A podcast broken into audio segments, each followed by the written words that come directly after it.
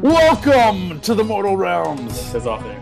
an Age of Sigmar story phase. Grab your hammer so we can clear a path through the chaos and forge our own narratives in the Age of Sigmar. In this episode, we cover Nagash, Undying King by Josh Reynolds. Nurgle's Order of the Fly invades Shyish in order to strike Nagash while he's his weakest. And your allies through the Realm Gate this episode are I'm Davey. I've been taking a little bit easy lately. Uh, it's just because I think less Tark is more Tark sometimes. Uh, that one caught me off guard. Uh, I'm I'm Aaron, and uh, I've never read a book as fast as I've ever read this one before. And my name is Paul, and I can hardly believe I got this book finished. And I am Eric, Fred Man Walking. All right. This is I where I read the I in this episode part, but I switched it to the beginning part. So now, how are you doing tonight? Doing Punchy. good. I'm doing great. I'm doing real good. We thought we'd start this episode earlier tonight, but that didn't work out. So we're a little punchy. We're a little silly. Um, and uh, we're, we're excited to be recording tonight. Um, we're going to spend a little bit of time before we dive into the book talking a little bit about Adepticon because half of us were able to go and the other half are Cool. The worst half. Super awesome. suckers. Because we know what suckers are like.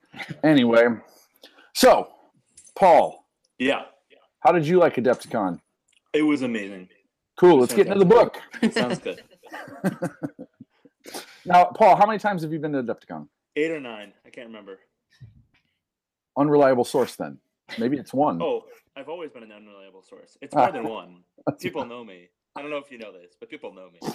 People know you on the internet. I have been there equal to one times. Uh, this is my first time. Uh, I'd heard good things. You guys have all heard good things. It's the largest miniatures convention in the world. I think last year they had about uh, 4,000 people. I don't know what the final attendance was this year. Um, there were, uh, for our, like what we're interested in, I think there were what one, two, three, four, five AOS events, two Vanguard events, a narrative event run by Paul here, a doubles event, and then the two-day championship, two thousand points. Mhm. Um, I Paul, you showed up the earliest. When did you get there? I got there Wednesday morning, right around noon. And what was going on right around noon? Paint us a Uh, picture. So, Was it cloudy out? Hotel, you walk into the convention space. There's uh, bright sunlight streaming through the windows. Ah, Sure, yeah. sure. Just lights this perfect picture. How You have warm was it? tables. It was about 40 degrees. Okay, cool. And it was about 40 degrees in the convention hall because we actually moved rooms this year. So we were in a big cement hall instead of a smaller carpeted area. Uh, and you walk in and there's just row after row after row after row of table. And sitting at the end is Domus. And we spent the morning uh, slash afternoon setting up all the tables for the AOS championships. So they start out doing a, a smaller number for the Vanguard and then they gradually add to them as the weekend goes on. So you've got more tables for the team tournament, and then more tables for the AOS Championship itself. Uh, so I walked in, and uh, Domus was there, uh, and then Mitzi and Jimbo came down, started out hanging out, having a great time, um, and then we all went to the hotel bar because we couldn't be bothered to do anything else at that point once the tables had been set up. Uh, and then we were going to go wait in line for registration, but then we decided we'd rather drink a little bit longer. So then we ended up standing in line for the studio preview. Um, and so I got to sit in the second row with Mitzi and Jimbo to my left, and Vince Venturella and Tom Lyons to my right. Um, so we got to watch that GW preview video in person, and that was just absolutely incredibly amazing. Probably the highlight would be watching the sisters video, all the comments filtering in, and nobody knew that it was going to be a sisters video at the start. And then as soon as they started talking about girls and then I want sisters, I look over at Vince and I just see this huge silly smile on his face. And then he just like relaxes completely into his chair, as in like finally I'm going to get what I want. So uh, that was amazing. Um, and then uh, Thursday, was the Thousand Point Vanguard event. I played in that, did okay, uh, and then Well, real I quick, ended up- Aaron, what were you doing Wednesday night during this announcement? Oh, I was having a lot of fun. Oh yeah, no, we were. I was playing all sorts of games, and uh, Well, You and I were hanging out. oh Waiting, yeah, waiting for the announcements to peel over into Yeah, the like- community page. I, I was trying to make. like I was trying. just- yeah, I was trying to make it more exciting, man. No. Come on. No, we were like the only like exciting for us would have been like spiking our peach tea while we're relaxing the you know on the deck. Sure. I filed like a a stormcast, I think. So I mean, it was productive. All right, continue, Paul. Uh, Thursday was the morning Vanguard, and then we had the narrative event in the afternoon. Um, so that was a pretty pretty awesome time. I was really nervous going into it because I've never run a narrative event with my own scenario, everything from scratch. Uh, we ended up having a central table where everybody put a battle line unit that was going to represent their hero for the rest of the, the afternoon. We fought a battle against witch elves, and every hero or every battle line model, excuse me, was killed and then was raised.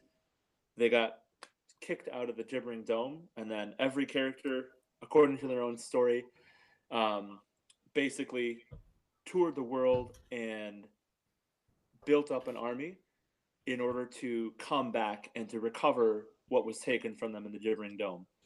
So there was a more substantial battle that was kind of the focus of the actual straight up AOS, where they started in the beginning, the entrance of the gibbering dome, and fought their way into the center hall. There were some special rules regarding that. So for anything that flew on a four plus, they took a mortal wound. Uh, Chuck Moore was gracious enough to allow us to fight with his uh, Daughters of Khaine army. So the four plus for flying was due to the Khinerai that were flying in the ceiling. So you didn't want to fly up too high, otherwise you might take some damage. Um, if you shot anything over 18 inches, you were going to take a shot on a four plus from the Melusai that were defending their prey, uh, their righteous kills that they were looking to turn into statue.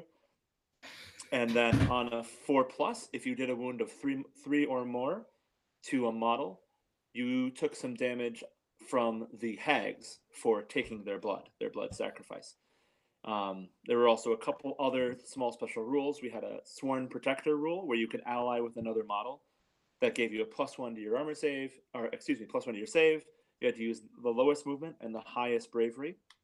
Uh, but the rule that caused the most interesting um, stories and really kind of made it happen was I didn't want everybody to run through the halls too quickly and make it to the center. It was a four hour event, so I wanted to make it worth the four hours.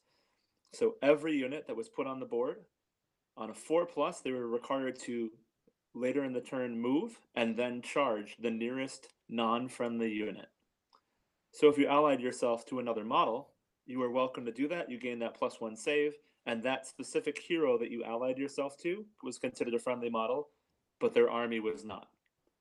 So there was a lot of back and forth uh, attacking from model to model and winnowing down those armies. Um, the four plus was in there to reflect the fact that the Gibbering Dome was steeped in blood magic. So the event was basically made to create a narrative. It wasn't to create a um, we're going to fight to the death and whoever killed the most things wins. It's your battle line model that becomes your hero is the story. And you need to get your hero to the center of the building and recover that item. And in order to facilitate that, if your hero died, they got brought back. If they had a sworn protector, they would have to attack and try to kill the protector that failed to protect them. If not, they were allowed to place their model anywhere on the board and take revenge on any model they wanted to. At the end of the game, that allowed us to move everybody back to the center of the board to try and recover their item that was at the top of the temple in the center of the dome. We had one of the players who decided that he was going to ally with the Daughters of Khaine instead of the other players at his table. So his hero was allowed to run up and grab their item. And then his hero, we talked it over and was allowed to spawn a greater demon of Nurgle. So the players had to fight their way up the stairs through hordes of Daughters of Khaine models. Um, specifically witch elves, and then at the top there was a huge uh, greater demon of Nurgle. And if their hero was able to recover their item, they won the game. There was no battle points or anything else that made a difference. And it was really interesting and really fun watching everybody play out that narrative. Um, it ended up being a really good time. I was really stressed about it, but turned out to be a lot of fun, uh, and I got a lot of good feedback on it. So it was a cool time. Nothing to stress about. Everybody knew you were going to do great, except, except for me. except for Davey. Davey, did you did Davey down him? Not No. none of the doubts. in- Can't in def- can't defend himself. Oh, that's that's cool, man. Yeah, first first narrative event at Acon. Uh, that's that's the first one I believe for an AOS. There was actually a narrative event that was running for Eighth Edition, and I think it kind of carried over. Uh, Okay. But uh, it didn't show up on the schedule this year, and I don't remember seeing it next year, last year. So I figured was. I figured if you dare eight or nine years, you would know historically, definitively, Historically, uh-huh. but maybe not. Paul doesn't remember what happened yesterday, so let's, Just, what day is Unreliable source. Uh, so then on Friday, I took a day off, took some painting classes, took one with Duncan in the morning, which was awesome on metallics. Took one on Vince in the afternoon, which was amazing. Um, it was just a great time. Kind of my day off because I know if I play Thursday, Friday, Saturday for AO, Saturday, Sunday for AOS, I just complete get completely burned out. Yeah. Um, I got there on Friday morning. Yep, you got that on Friday morning. Um, I took, I did, I scheduled nothing for Friday. I just wanted to be able to like have Oh. time. Kind of lazy. Well, A little Hey, bit, a little bit. so I had two things I had to do. One, I had to meet everybody I could possibly meet that I'd never met before, except for on the tweets. Sure. and then I had to pa- make sure I passed out the like six sets of tokens and dice. And so I like I thought I might have to do a lot of running around and like finding people where they might be if they weren't playing the event, if they're somewhere else. But they lined up for you instead because they got to get their hands on those sweet, sweet dice. I mean, they had a booth set up. There was a big sign and everything. He was just standing there. Everybody was just lining up to get his autograph on their Mortal Realms narrative shirts. It was it was amazing. It was weird. It, yeah, 'cause I, did, I didn't even. I didn't even bring a booth and there was one. Sure. I didn't even schedule myself to be part of the the exposition, but I was. New idea. We should sign dice. Like that's that's a moneymaker right there. There's only four of us. There'd be two blank sides. Sure. Dibs on six. I was just gonna sign on the in the M. One of us would sign an M on each of them, and a pack of eight, you get two signatures, right? You only get one A though, Aaron. That's not. Come on, man. A, That's, A. that- that's not. That's not me. That's not how I do. Budget constraints. You only get But- one vowel of each kind. Tell me more about Adepticon. but obviously it was uh, it was cool meeting everybody. There was a huge uh, couple of things that surprised me. One, there was a much bigger UK contingent than I expected. Oh my god, Um, so many people. I knew that I knew that uh, you know Mitzi and and uh, Jimbo Nine Jimbo were coming. Um, I knew that uh, I think we'd heard that the Face Hammer guys were coming. I wasn't sure the you you know there's some of the um, Elon Hammer guys uh, were coming, including um, uh, Hobby Killer. Um, and You they're, think they're, and they're then- trying to reconquer us, maybe? I, that's what it was was a British invasion. It It's a little- absolutely was. Okay. They were recol- kind of trying to recolonization. all the medals. Sure. Every one of those Right on. Well, I'm glad you guys fought them off. Continue. It was definitely more of a colonization than a, a Beatles thing. I mean, British invasion. It would have been cooler if it was a Beatles thing, but I was okay with it as it was. Sure. So are sure, Flitter sure. Furies Beatles? Because Mitzi brought Flitter Furies, so that would kind of count as a Beatles invasion. That's not what we're talking about. Oh, sorry. sorry. kind of deal. Paul's Paul's uh, rampant Anglophilia though he was probably screaming like those crowds. Oh my goodness. Beatles, Like it was amazing. It was fantastic. I was giving hugs out left and right. It was. Now, it was. here was the other crazy thing. Um, there were it's the team tournament. There were eight teams from Milwaukee, which What? is an hour and forty five minutes to our east. I can see Milwaukee from my house. an hour and forty five minutes to drive to Milwaukee. Yeah. Who takes an hour and forty-five minutes to drive to Milwaukee? I guess I usually go downtown. So But what about Milwaukee? Tell So me about it. there was like there was like a ton of people coming from the Milwaukee Milwaukee scene, uh, Mhm. and I felt a little bit like one, this our scene's been kind of growing ish right here in Madison. The stores are kind of competing a little bit more for people. Uh, you know, a little more. There's more turnout each week. More games being played each week. Um, but like I haven't heard much from Milwaukee, and that's just because we're just not as connected as we were back in the WWHFB days. Just rolls off. yeah. WWHFB.com days, uh, bulletin board days. Um, but they're just, I guess they're cruising over there, and there's a, a, a tournament happening in a couple of weeks, right? Yeah, yep, some April chump is 28th and way. 29th. Boom! That's me. I'm a chump. Yay! More on that later. so that was that was int- interesting though, because I got to meet a, a number of uh, Milwaukee guys that I, I, you know, I've not been over there in a long time. For Yeah. I don't think I've been over there for, but when we had mayhem here in town, a lot of them would come over this way. So Yeah, It was uh, very cool. Huge, a huge shout out to Heath Ryan because uh, he seems to be kind of the focus that everybody's kind of rallying around. He's uh, an awesome guy. He played in the narrative. He played in the teams. Um, he was handing out coffee to everyone at Adepticon and the championships. Um, he's just a great guy, a great player, um, and really is a great focus. Uh, especially during the narrative event, he went out of his way to make sure that everybody was playing the game, enjoying themselves.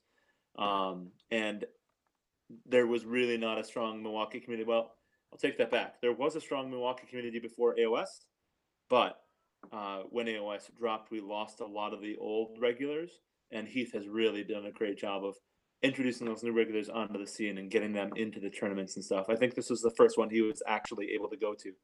Yeah. Um, so it was awesome. It was a lot of fun to watch all these guys coming out and hanging out. It sounds like the the story I heard was that a couple of them showed up last year at, at Adepticon, and uh, Domus and Relian and a few others really kind of welcomed them in.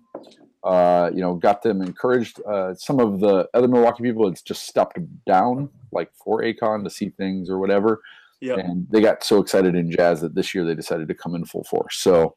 Um, We've got to figure out how to make. Uh, and while down there, I did see quite a few um, Madison crew um, a couple, one of the mats from uh, the the Warhammer store, um, Mhm. a few other people that I'd kind of known but didn't. I don't know them well, um, and I know there's uh, you know Mitchy and a few of the the 40k players uh, Yeah. were down. I didn't see get to see them down there, but I got a text with them afterwards, and say, they said they had a really great time. So Ken, Kenny was there too, right? yeah, Oh Kenny, yeah, Kenny was absolutely there. He was. Uh, he's every he's always there and everywhere. So I He's forgot actually Kenny. he's, he's just in the other room right now, so He's just right. nice. He's everywhere.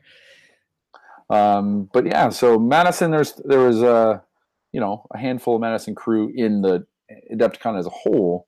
It'd be awesome to to uh, go full force for AOS. Um, but then we got uh, to championship on uh, Saturday. Uh, so that was five games over two days, um, 2,000 points, two hour and 45 minute rounds. I was dead worried leading up to Acon that I was going to accidentally Yeah. slow pay, Dead So- worried though. slow play the, heck- Uh, the heck out of my army. And so I was, I was pretty nervous. I was, I don't think I'd changed like lists so many times uh, leading up to an event. Um, once I had it down though, I didn't change it after I got there, um, like some people did. Tom Lyons, um, he, he changes all the time. or Paul Wagner. I didn't change my list. You just had no idea what it was. You just didn't know. Yeah, what it I literally had no idea. what If, if there's no list, is it really changing it? Yeah. no, exactly. Mhm. I knew what the models were going to be on the table. I just didn't know what rules I was going to use. didn't know what they were gonna be. And you still don't, from what I from what I. No, no, no. I don't. You don't remember. Unbeknownst to Alex, I ran my own five-game narrative event during the AOS championships. So, uh, but that was cool. I mean, I had um, I had five really cool games. Uh, was in my fifth game, I was able to play somebody who used to live in Madison that uh, transferred, uh, moved uh, for work down to Illinois. So it was cool seeing him. Um, I got to play a, a huge variety of army, and I didn't hit Tzeentch or Stormcast a single time, which is probably why I made it as high at tables as I did. Otherwise, I would have been pretty low. I think. Nice. No, up, up. Yeah, I ended up uh, being able to play Zach from Milwaukee, Alex from Minneapolis. Alex, what's Um, up, buddy? Yep, and uh, there is also, I believe his name was Steve, but I'm probably getting it wrong from uh, He near sounds the like a, Ottawa S- region. he sounds like a Steve. Yeah, he's about an hour outside of Ottawa, but he was he was a lot of fun to play with. Um, and uh, then I- on the second day, I ended up playing um, Phil from Milwaukee, and then my last game was against Mike Ballard, who was actually my fourth or fifth round opponent last year at Adepticon. Ballard. So, All right, cool. well, not from Stevens Point; he's from another area. So, I don't know. There's two of them, which is the weirdest thing in the world. I'm like, there's no way Mike Ballard is playing. Oh right, there's a different Mike Ballard. so, yeah, no, it was amazing. Everybody. Uh, my first game against Zach was he had Ziflin Clown Car, and I didn't have much chance with my list. Uh, he got first turn and then he got priority. Uh, but he was willing to do some narrative shenanigans with me after uh, the game was kind of decided. So that was a lot of fun. Uh, I have one really brave grot with a yellow uh, handkerchief on his head, and one of my gun haulers developed quite a big ego as well. So that was pretty fun. Second game um, really pushed the narrative a lot, and we started just giving out wounds every time the boats blew up. I know it wasn't in the spirit of the tournament, but it was great. Um, and Alex was right along there with me, taking wounds on his models as well. So that was a lot of fun. My third game against Steve I was a little bit closer, so we didn't add any narrative rules in. We just had a good time. And then my fourth game against uh, Phil, he was just going full on in the narrative with me. So we did the exploding boat, and then he decided he needed to have a narrative rule where his dreaded Saurian was acting like a big dog and going after all the balls of the engines in my army, and then running after his Slann to try and return it, but that he was Slann was using his teleport to get him away because he didn't want to be mauled to death. So it was it was good times. It was a lot of fun. Uh, I did not get last by, by one place Which- yeah. In a way, is uh is a victory. At the winning, like completely. Considering that I literally won no games and no one else at the tournament didn't win a game, I consider it a victory that I did not difficult to believe, but it's possible. Like, ser- all right, players so and nobody else went 0 and 5. Like, nobody else went 0 and 5. Everybody got a game. I don't know. At least that's what the score said when I read it. So maybe Right. the double, the, the secondary was in one place and the tertiary was in a different, and that got added up. So that's possible. Uh, but We'll, we'll Um, crunch we'll crunch those numbers. Uh, No. Paul, I just want you to know that like that makes me feel kind of bad because at Mary Mayhem in like 2014 maybe Mhm. you beat you beat me in eighth, and so like like the transitive property that means I got no wins in Adepticon this year, which is kind of it's kind of no, bummer. sorry. Aaron, you win But- all the games you never play. So, That's Yeah. true. I think Wayne Gretzky said that. Jordan. Yeah. Although Paul Uh, was way better in eighth. Sure. I was way better than eighth. I was winning tournaments, not on the bottom, but legitimately my dice were just terrible. I was I didn't set out to play five narrative games. I set out to do well at the tournament, but I wasn't remembering rules. My dice were terrible. Yeah, I don't think you can blame your dice if you don't remember any of the rules of your army. Well, but hold on. No, no, no. I I don't. wa- I do not want dice stories. Like, let me make be perfectly clear about something here. I- All right, Tom. I Tom, sec- I'll I second that. Perfectly clear. Um, guys, give me give me the give me some the biggest highlight of Adepticon. I have four. No, that's okay. We'll pick one. That's how biggest works. Duh. All right, I gotta think about it for a while. Then give me a second to do this. All right, Uh, Eric, we'll mi- into it. mine was 100% um, the community that showed up. Um, like, so we've, I've been to Waupaca, I've been to Mayhem, I've been to Havoc a couple of times, Be and careful what you say. there's always a lot of fun. I mean, there's, and the people are always great. This felt like, like family that hadn't seen each other in a long time. Like, it felt like a family reunion, uh, and everyone's playing the same game. Um, you know, which, which just, I don't know, it just seemed like it, everyone was just, uh, I don't know whether that's just because of the size of it. You get so many more people there, and it's it's just, just bigger feeling, or if it was just that so many people coming from different areas. Right? They're not just your back, you know, the people you see all the time at events, or you, kind of your your backyard uh, crew. I guess I don't know. Um, I'll also say this is that that feeling, you know, so when I just dropped in on PACA this year, I had that feeling just walking in the door. Yeah. uh, talking to people through. I think it's some of it's just like, you know, the more of these events you go to, the more that builds. So I think into yeah. more and more. Now all of a sudden you walk in and you know Domus, you've played Domus a bunch of times, or you know a, a couple times now. You know, like they're they're just all of a sudden you you've you've built up some history with some folks. So uh, I'm not uh, discounting the awesome atmosphere that Adepticon brings, but I think also as you get more events under your belt, you'll feel that feeling more and more, and it'll be less dependent on. That's, that's a lot of what people are excited about going to Waupaca for. You know, Absolutely. I, I agree with you, and that's I think this may have been the first place. So I, I mean, maybe when I went to PACA, I was kind of new to going to events. exactly. Um, when we went to Havoc, you know, that definitely felt more. We've been there twice, and some of those same people.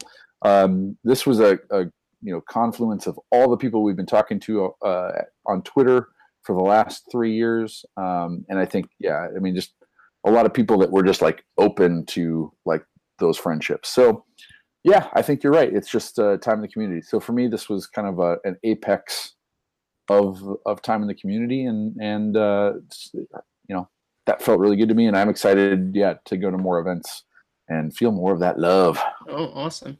Paul, I want to hear your your highlight, but I just want to warn you that like if you don't also say the community, you're gonna seem like a big jerk. Go. well, yeah. I mean, like first and foremost, like Mitzi and Jimbo, I basically spent the entire weekend with them. They're amazing guys. Refused to let me buy a drink. Wouldn't take my drinks. Nothing. Tried to Had ditch you. such an amazing You weren't having any of that. They tried to ditch me. I, they didn't yell when I came and found them. It was just, it was fantastic. Um, obviously, the Facehammer guys were amazing. Talking to Les and Byron and Russ and just Terry, it was fantastic. They were all so open, willing to talk with everybody, talk about their armies, talk about the gaming, talk about the podcast, anything you could want to. Rolling Bad guys showed up with Elric and uh, James, and then we had guys from Frontline Gaming show up with you know Andrew Sever was there, and then Scott Reed who runs LVO. It was just it was as Aaron Eric was saying, it's such a confluence of people. How do you remember all those names? I don't remember your guys' names. So actually, that's one of my funny stories. I wasn't We going have to name include it, tags. you've referenced it. So Andy Avery is a player from the uh, the Britain, and he doesn't play OS right now, but he got talked into it this weekend, and he literally just kept asking me over and over. Sucker. He's like, "Are you British?" And I was like, "No." And it's like, You wish "How though. do you know all this stuff?" And I was like, "Well, I just follow Twitter. I think you know I follow." And uh, Warp Tunnel. No, come on, admit that you're London. like a raging Anglophile. Like, I am a raging Anglophile. However, that that accent was All right. like a huge insult, and they're not gonna want to hang out with you anymore. I don't know. They I did it all the time when I was talking to them. I'm sure Uh, you but, did. Uh, Warp Tunneler uh, on Twitter was there as well, Andy, and um, and it's a funny story because he's like, I was like, "Who are you?" And he's like, "I- "I'm introducing myself. I'm Paul PJ Schard on Twitter." He's like, "I'm Andy," and I was like, well, "What's your name?" You know, on Twitter, and he's like, "Yeah," and he's like, "What's your name?" He's like, "It's a uh, War War," and I'm like, "Oh, you're Warp Tunneler," and he was like, "How did you know that?" And Mitzi's like, "He's a Twitter stalker," and I'm like, "Yeah." that's pretty much it." fact. uh, Spade a spade. so Well, I think I think everybody was in agreement that it would have been more useful for people to just put their Twitter handles on yeah, their absolutely. rather than Yeah. introducing people by their names. But yeah, That's not the way Akon does it. So, No. uh, I do have two quick moments. I, I broke it down to two from a four because I already shared the other two. Uh, one of them was I was playing a game. he's getting like, around table your question, Aaron. oh no, I'm I. I'm doing something else now. I left. I'm gone. uh, so I was on table 75, uh, and uh, one of the Ballard boys, I believe, uh, was playing on the table next to me, and I think his mom was there. Um, and he was playing Kharadron Overlords, and I was playing Kharadron Overlords, but with my conversions for the uh, Grot Bag Scuttlers.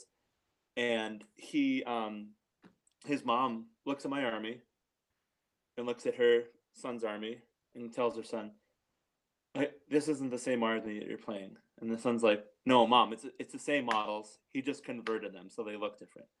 She looks at my army again, Parents just don't looks at his army, and she was like, "No, Prince. it's not the same army. It's a completely different army." And the son's like, "No, mom. He just he changed them so much that you don't recognize them." And she looks back at the army and she's like, looks at her son, "I don't believe you." And that was just such a gratifying moment that like somebody could walk in and look at my army and be like, "No, it's been converted to the point where you don't even recognize it's the same force." Paul Wagner which- fooled somebody's mom. Exactly. I fooled somebody's mom. It was awesome. Come on. uh, uh, just also a big shout out to my opponents.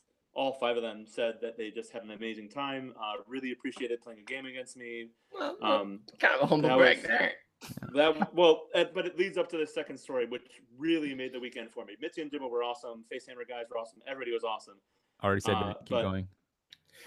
I did. I'm just recapping, making sure everybody gets covered. You don't need- uh, I was walking in the hallway, and a player that played me last year came up to me and was just so he was like, you know what? I've been telling stories about our game. I had such an amazing time.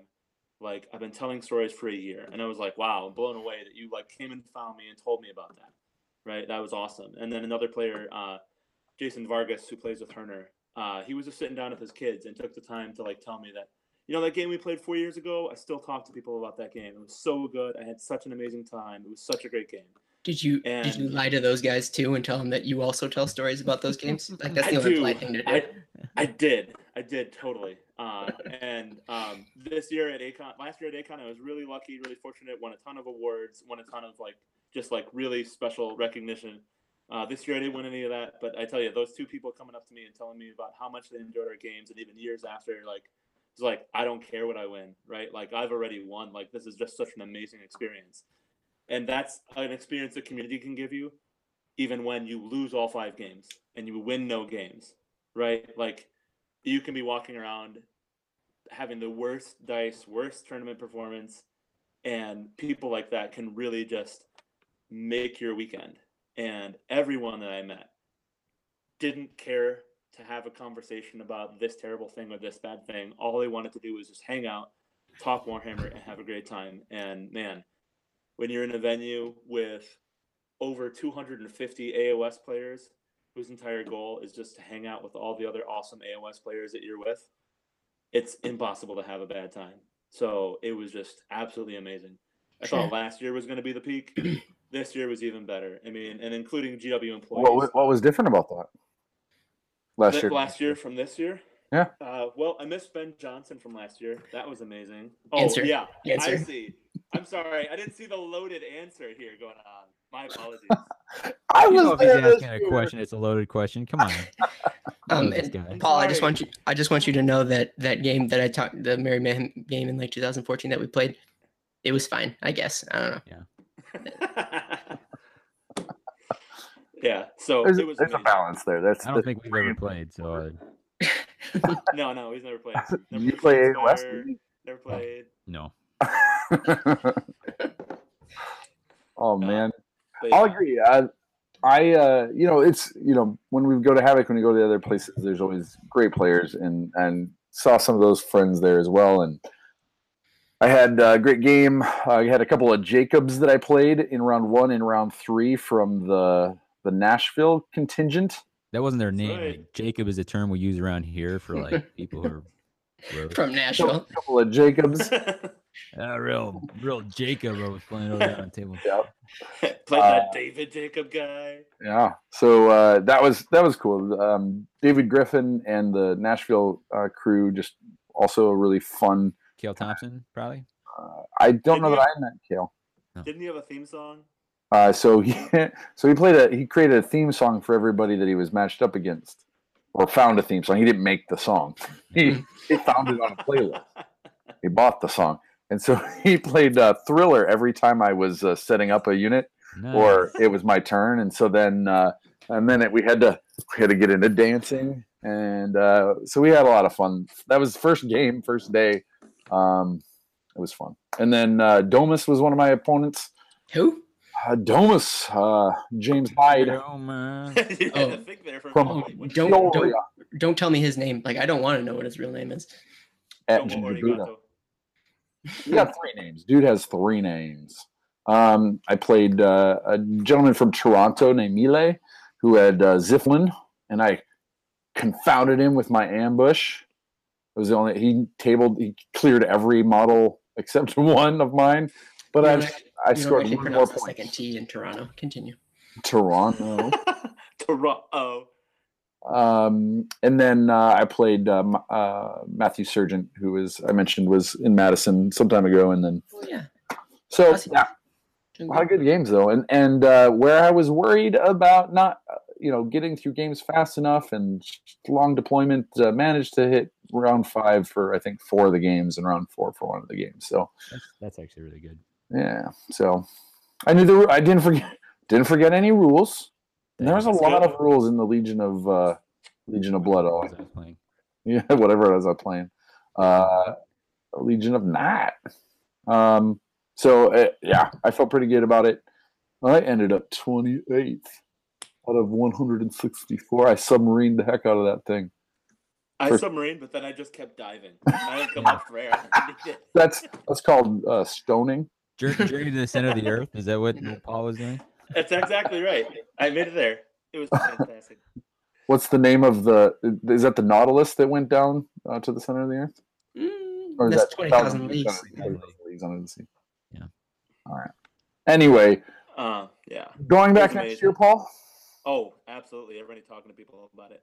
Yeah, hundred percent. Uh, And uh, by the way, and Uh-huh. Davey and Aaron also going next year. You heard it here What have first, everybody. Uh, I'm I'm busy that weekend. I don't know what big that is. I gotta I gotta wash my hair. Come on. Oof. There is a Shadespire Grand Clash as well, which was amazing, run by Pete Foley and Dave from the rules team, and then James as well. Like another big shout out to the community team and the rules writers and everybody that came over from GW.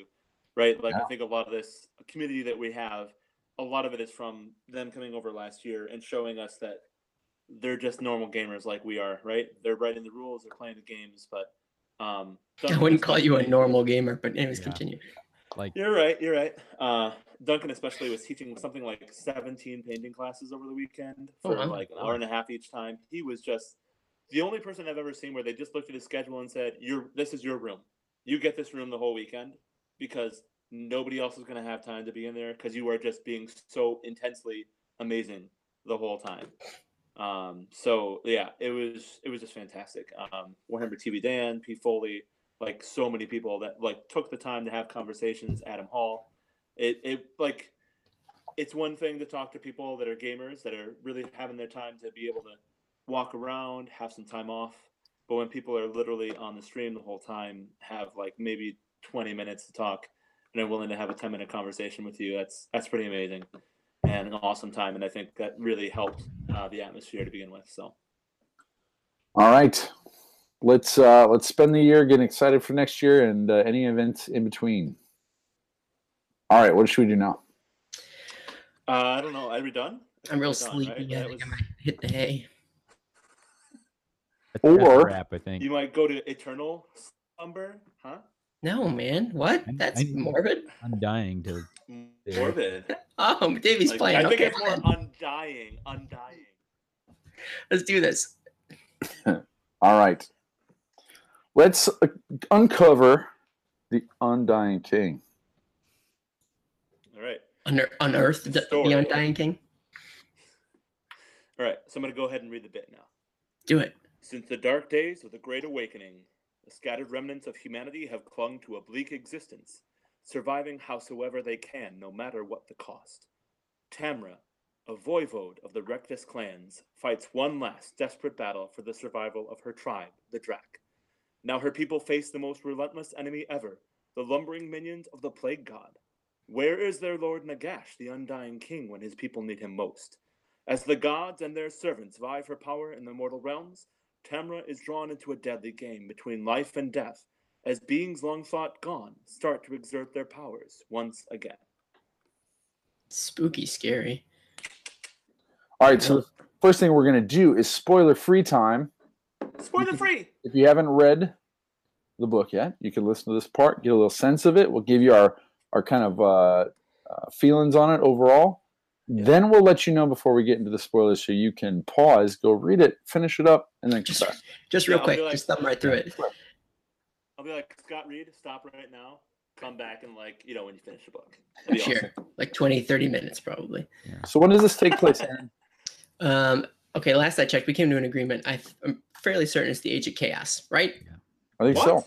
Smack dab Wow. in that Age of Chaos. And Uh, for those who, I, I oh, feel like it may be relatively early in the age of chaos. Like I think so. Mhm. like uh you know the chaos arriving and i don't know like that you, you can place it where they are not yet triumphant they're they're kind of storming through the realm but Sure, sure, sure, So, sure. just for those of us who aren't completely with the picture, this is a historical fantasy novel. Is that right? Yeah, right? very. We've we've met realm of myth. We've been to Age of Myth and etc. But this is going back in time. Is It's that basically a history book. Yeah, they study this in uh in uh, the Age of Sigmar like high schools.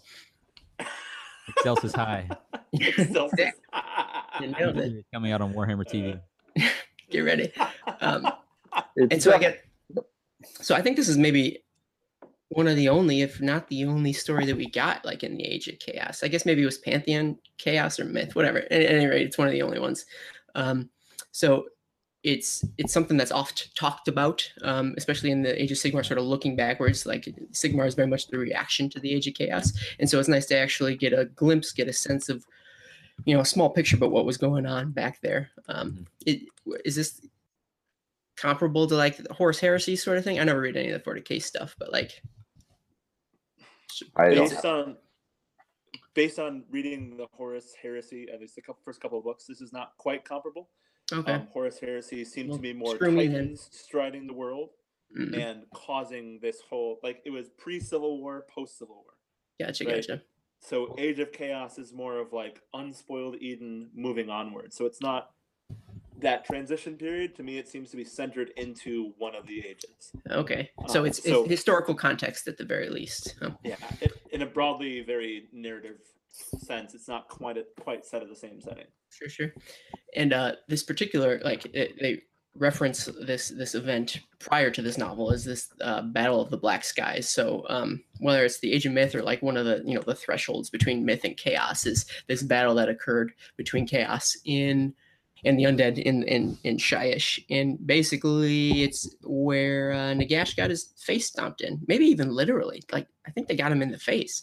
Um, yeah, literally. Yeah, yeah, yeah. In Battletome Everchosen, I think. Sh- Sure, uh, quite possibly, and I think they talk a little bit about it in Legion, Legions of Nagash as well. But point is, is we're seeing the the ramifications of that. We're seeing the effects of that transition. You know, that crossover from Age of Myth to the Age of Chaos, and sort of it sets the stage of uh, the setting of Shyish um, Well- in this age. one of the big mythos in the Realm Gate Wars, in um, the you know Age of Myth, is the Pantheon, and we've we keep hearing the story over and over of you know the Pantheon being everybody against chaos, and that Nagash betrayed the Pantheon, letting chaos in, which broke things, and then uh, Sigmar gets upset, chases Nagash all over, ends up losing Ghal Maraz and retreating back to Azyr, um, and then this it seems like this was this is taking place after the first butt whooping by Archaon, right? Sure, yeah, So he's somehow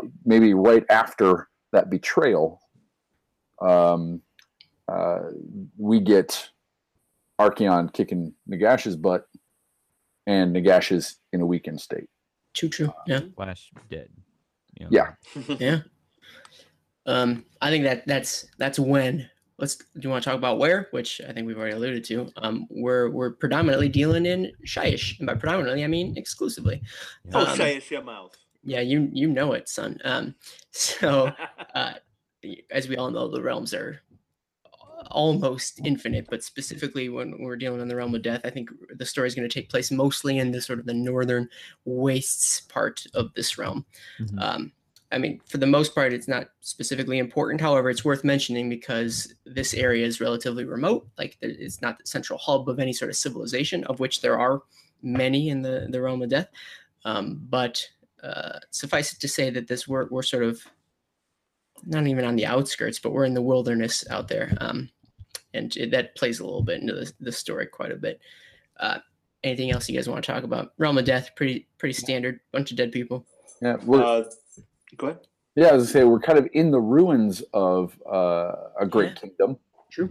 Um, it was once unified, um, but that uh, in the age of, I'm assuming in the age of myth, uh, while Nagash, we also hear from the, you know, from the malign portents um, stories and some of the background. Uh, we hear Nagash uh, going through Shyish, um, consuming other gods, other gods of death. Uh, we know that, sh- you know, and so um, during some of this conquering of Shyish that Nagash is doing, um, he punishes this this group of of kings, or what is it? The uh, and and so once this one great kingdom becomes scattered, Yeah.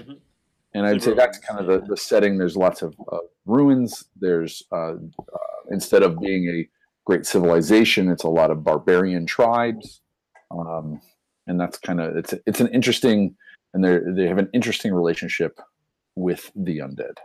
True, true.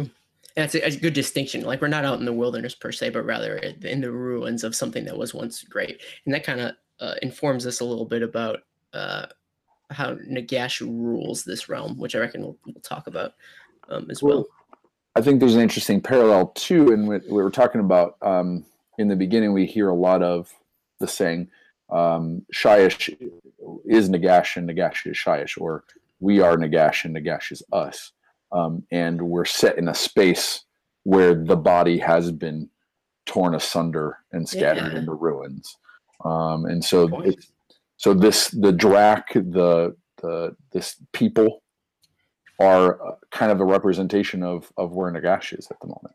True, true. Hey, uh, speaking of people, let's let's talk about the who's of, Who? of this. Yeah, who? Um, it, Ooh. we would probably be in trouble if we didn't talk about Nagash first. Like we, yeah, it wouldn't look good if we didn't bring him up.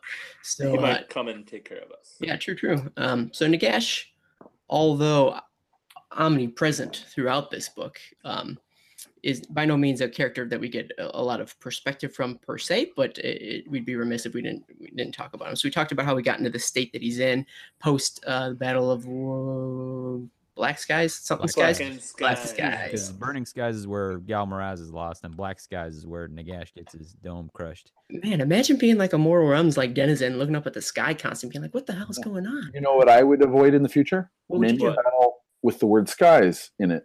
Yeah. Sure, Avoid calling the next battle anything with skies. it's What not are we going to turn out well for you. Yeah.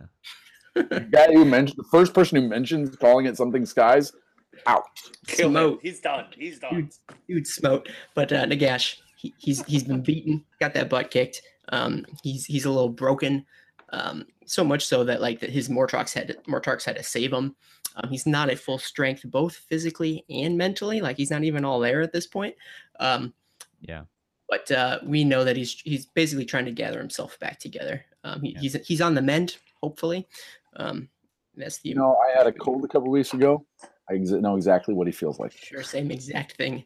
I'm Yeah. not sure if it's hopefully either. I mean, like he's kind of a bad guy. I don't know if I'm hopefully gonna, you know, You, everything you will shut your out, mouth. You know. You shut your dirty mouth right now. I'm just That's saying. I'm just saying. interesting conversation to have later. I I, I might object to that unnecessarily. Um, but with with Nagash, we also get his his his classic his his his lieutenants. I don't know what you call them. His mortarchs, obviously, is what they are. Yeah. Um, I don't know what you call it. I mean, they, it's like they don't even have a, a name. What would I even use to describe them? Um, If only so the- somebody made up a name. His Sure. org, Awesome. his org chart is just question mark above them. sure. Uh, let's just call them mortarchs for the sake of uh, Good. I like that. That's good. Less um, because we're dealing uh, in, in the story. We're also going to get a little bit of Neferata. and We're going to get a little of, of Arkhan as well. Um, I can So- hardly believe that you forgot Mortarch. I can Ah. hardly believe it. fair enough. Um, but the the idea is is there these two are sort of his representatives for this story. Um, given that this god is sort of so above quote unquote the story that we're dealing with, um, he needs to have his you know representatives on you know boots on the ground sort of sort of thing. And so these two characters sort of are not necessarily standing in for him, but are his reps um, to sort of uh, intercede on behalf of the plot for uh, for Nagash, especially considering he's not necessarily all there. Um, so they're they're doing what doing what they can to protect Nagash, and they're doing what they can to protect the realm without necessarily getting any. I keep saying necessarily uh, without getting any uh, reliable help from them. Um, so they are working as as autonom- autonomously as one can uh, when you're in the service of a broken god. to to add a little more detail to that, and I th- I think this is okay in this in this in the non spoiler space. Sure. Do we want to say where Nagash is and about those gates, or is that something we wait till the spoiler? Uh, I was thinking hold off. I was thinking of holding off, but you do you, Okay. man. Whatever you think. Uh, no, I think we can hold off to s- keep listening if you'd like. Oh, Yeah, oh man, let's this is like say- a this is a lost cliffhanger. Cliffhanger. Let's just say it's a really interesting relationship that goes on, and like he's a really fascinating character, especially for uh, what's going on in him right now. So I, I I really enjoyed it. Too true. And like I didn't read Lord of Un- Undeath or any of that other stuff, so I don't know how much we dive into like Neferata or Arkhan. I guess we see a little bit of Arkhan in like the audio dramas, but um, they're in this book enough that you you get a pretty good sense of them if you've never read anything else ab- about them. Um, uh, Absolutely. what we know about Arkhan is he's he's loyal through and through. He's Nagash's right hand right hand man, um, and uh, because of that, he's all the more important because with Nagash sort of out of commission t- to some extent, um, folks are going to look to Arkhan as sort of a, an uh, authority authority figure. And additionally, sort of maybe on the other side of that same coin, uh, Neferata also is duty bound to serve Nagash, but she has a little bit of a independent streak running through her. I mean, if you know anything about Neferata, you know she's a she's a schemer, she's a planner, um, and that that comes through in this this book as well. Um, you better believe that she's got she's got ulterior motives, regardless of you know who she serves. I think yeah, and if, if you definitely want to read this book, um, and or keep listening if you want to get more about kind of yeah what we're talking about is like who these characters are and what their relationship is to Nagash and how in, intrinsic they are. Yeah. So it's it's it's very interesting. I thought I found that to be super interesting about those characters. Agreed. Um, so those are sort of the major players that you guys know and love. Um, Mhm. a- another uh, folk that you, uh, a person you you may or may not have come across, depending on the books that you've read before. But we've we've covered a, a certain, certain little book called The Spear of Shadows. Oh gosh, is that what it's called? Yeah. Um, what? Yeah, and there's a there's a there's a callback to that book, though I don't know which one was written first. Actually, I think this one Call this one forward even. call forward. Yeah, no, I think this one was written first. Um, but we get a, we get a glimpse of uh, the the vampire known as Adhema, which which uh, featured relatively heavily in, in that book. So this is a um, a vampire. I don't know if she has like a, a unit designation, but She- she's under. she's a- He's a Castellan and a Blood Knight. Know. Gotcha. Okay, so she's under the under the employ or know, under the control of of Neferata. So uh, we saw her working a little bit more independently in that other other novel, but in this book, she's she's um, sort of a I don't know a handmaiden to uh, Neferata. So she's she's um, working very closely with her uh, in this setting, and and we, we see a fair bit of her as well. Um, she's still just as uh, sassy as ever. Um, Oh she's my got that yeah, she's got that too. Um, but she's she's back as well. Yep.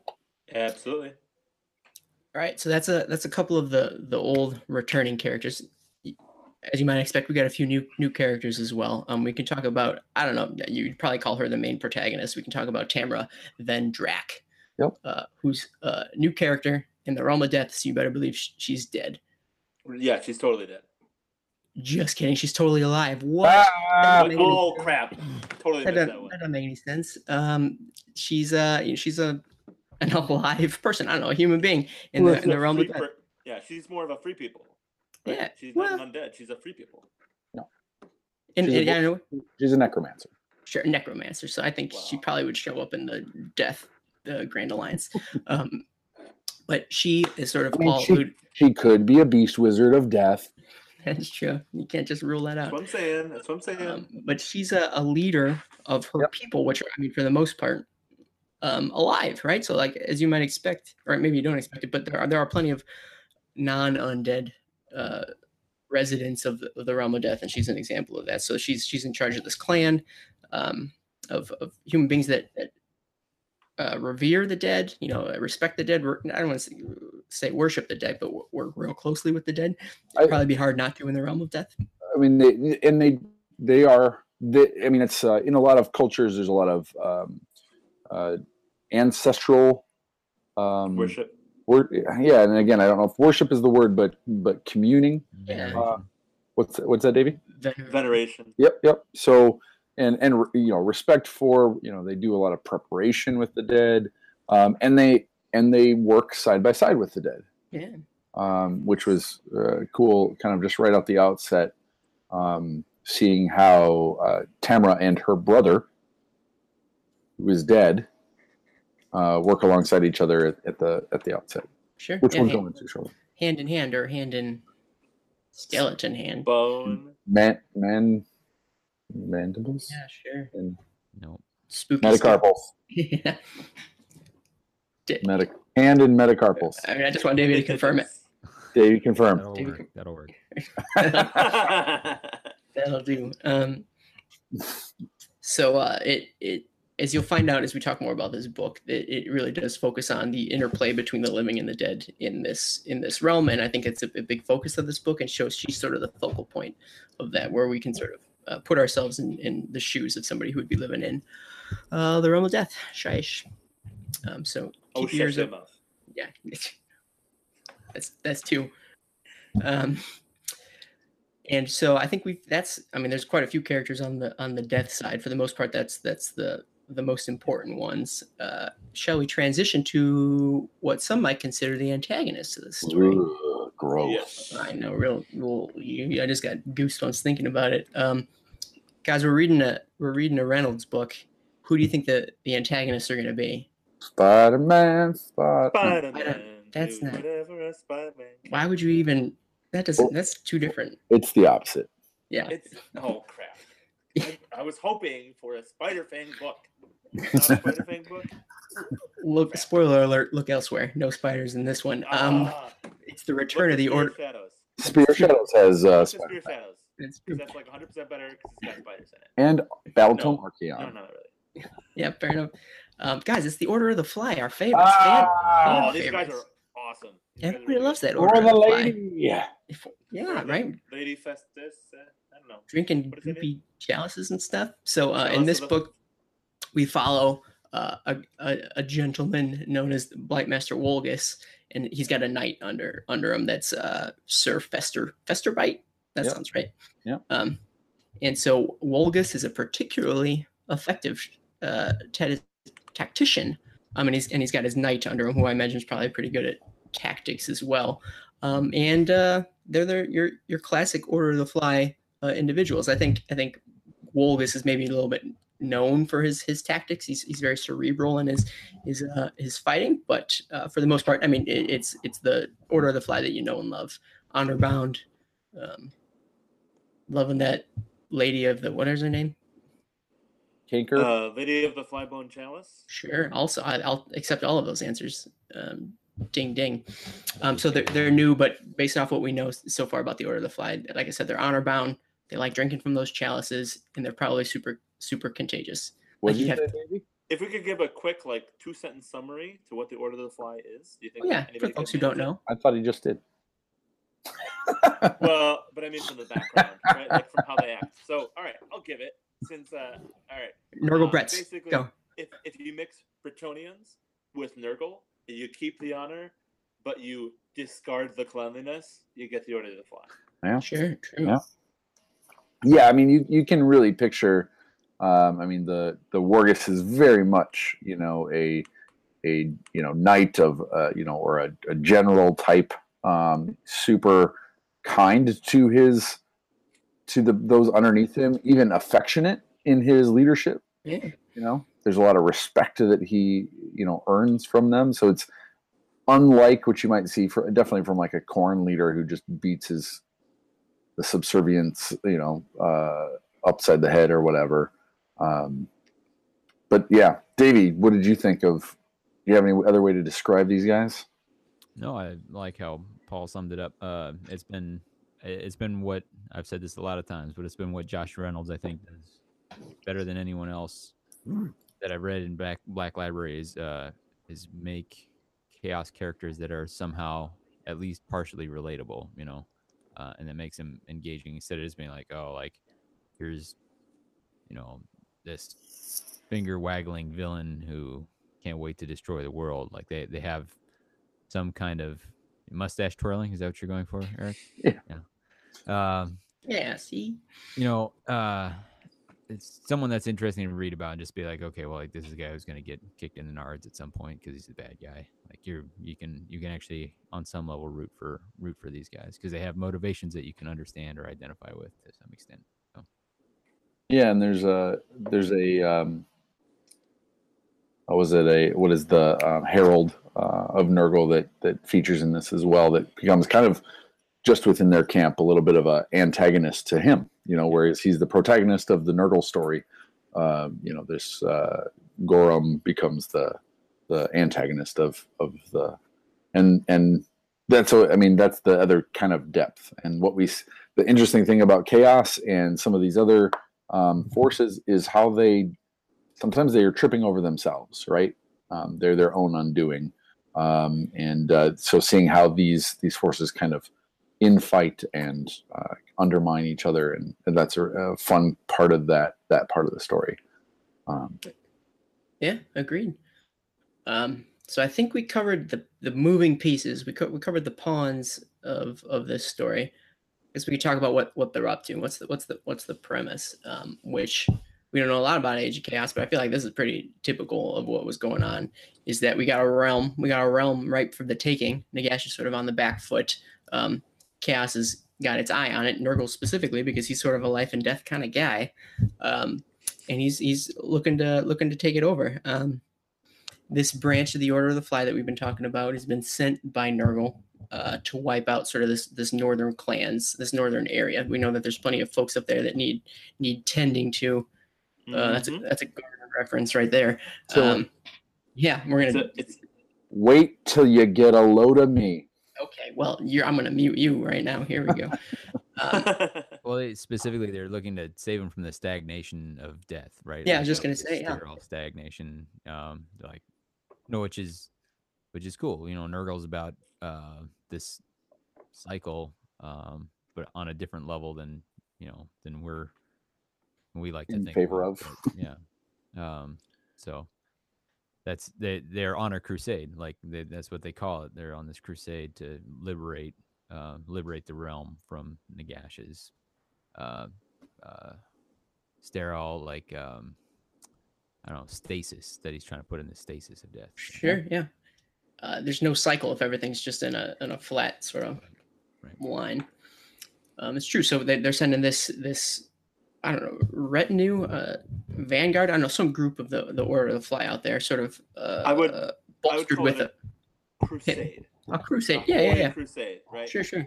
Um, bolstered by forces from you know the, the demons of Nurgle as well. So it's not just our, our mortal Rotbringers, but they've got they've got a uh, an alliance with the Nurgle demons as, as well. Um, so it, it's sort of an impressive force to go out and weed out what some might think is just a ragtag bunch of barbarians out there. Um, but they're they're they're sent on a mission and they're there to take care of business. Um, so whether it was intentional or not, we're, we're sort of thrust into this story um, with Tamra and her, her range of uh, death allies who are there to sort of stop them, whether intentionally or not, or um, it's sort of out of necessity to sort of save their, you know, way of life or what have you. Uh, Nurgle comes a knocking, you got to stand up to him. and there's and uh, that's the that's the main drive of the story and then there's just a couple of you know it wouldn't be intrigue without a couple of plot twists Oh, yeah. and uh, you know some some ulterior motives from from some of our main characters True, true. when you get the mortarchs involved what plans uh, are you the pawn of and and when the, the hero when a when a demon of uh, greater demon of Tzeentch gets involved uh, what are they not telling you Nurgle, but yeah, you're right. Nurgle, sorry No worries. it's like, what are you talking about? Are No, Iron who- Skies again? What's Who going on? knows? For Tzeentch, like it could Maybe be anybody, they're- right? maybe there's a Tzeentch guy involved you don't know read the book That's true. Read the Um, so we'll we'll we'll stop with our spoiler free stuff right there. Uh, we'll we'll get into spoilers in a sec. But for those folks who, who don't know if they should read it, let's let's chat about whether or not we recommend it. Let me go real go first, just real quick. Um, I recommend it. I think it's an awesome book. Uh, it, it first of all, first of all, it's a very manageable read. It's not too long. I think he hits his story points that he needs to in a very uh, concise and consistent manner. Um, it kept me. It was a real page turner because there was always something going on, which I'm real into. Um, it's a great book for anybody who plays undead. We don't get a lot of undead perspective, especially we don't get a lot of sympathetic undead perspective. I feel like a lot of the uh, you know the skeletons and the zombies are often like nameless, faceless um enemies that need to be taken care, like fodder that needs to be waded through. Whereas this is a completely new perspective, um, which I'm all about. Uh, and I think because of that, I was real, real drawn into it from a guy who doesn't give, doesn't care about basically the death quartet uh, whatsoever. I, I started rooting for death, which I never thought I would have. Um, it's the classic uh, Davey alluded to before, uh, getting the Nurgle perspective that makes you still sort of want to root for them too, or at least for some of them. Um, I love that, love that Order of the Fly, and it's uh, delivers in the same way that the other sort of Order of the Fly uh, scenes that we've seen in the past, sort of the same. Um, I'm all about it. Someone go next. david what do you think recommend it. Um, I think I can say that it was my um, favorite novel length Age of Sigmar piece of fiction so far. Um, uh, I it's the one that it's the one that I uh, turned the pages most readily on. You know, I never, you know, I was like excited to come back to. Sometimes it's a little bit like, all right, you know, I'm I'm I'm interested in what's going on, but it's not it's not grabbing me. Um, but uh, Plague Garden was good. This was great. So um, Josh Reynolds continue to find his form with uh, uh, Age of Sigmar fiction. So, um, some of the reasons on that we'll get into, but uh, I I thought uh, the characters were well written. We had character development, which is not something that we always get in this kind of thing. Like sometimes it's just enough to say, "Hey, I wrote a book and it's set in the Age of Sigmar, and you're going to read it because of that." But here, they did some character development, relatable characters on both sides. So it was never like, oh man, you know, now here's the boring part where they talk about the, you know, this group of people who I don't care about. Like they, he, he did a good job of uh, making everybody interesting and relatable. So, uh, yep, highly recommend. How about you, Paul? Uh, I recommend the book. I really enjoyed. I really enjoyed it. Uh, it wasn't my favorite, um, but that's just because I'm not a huge fan of Nurgle or death in general.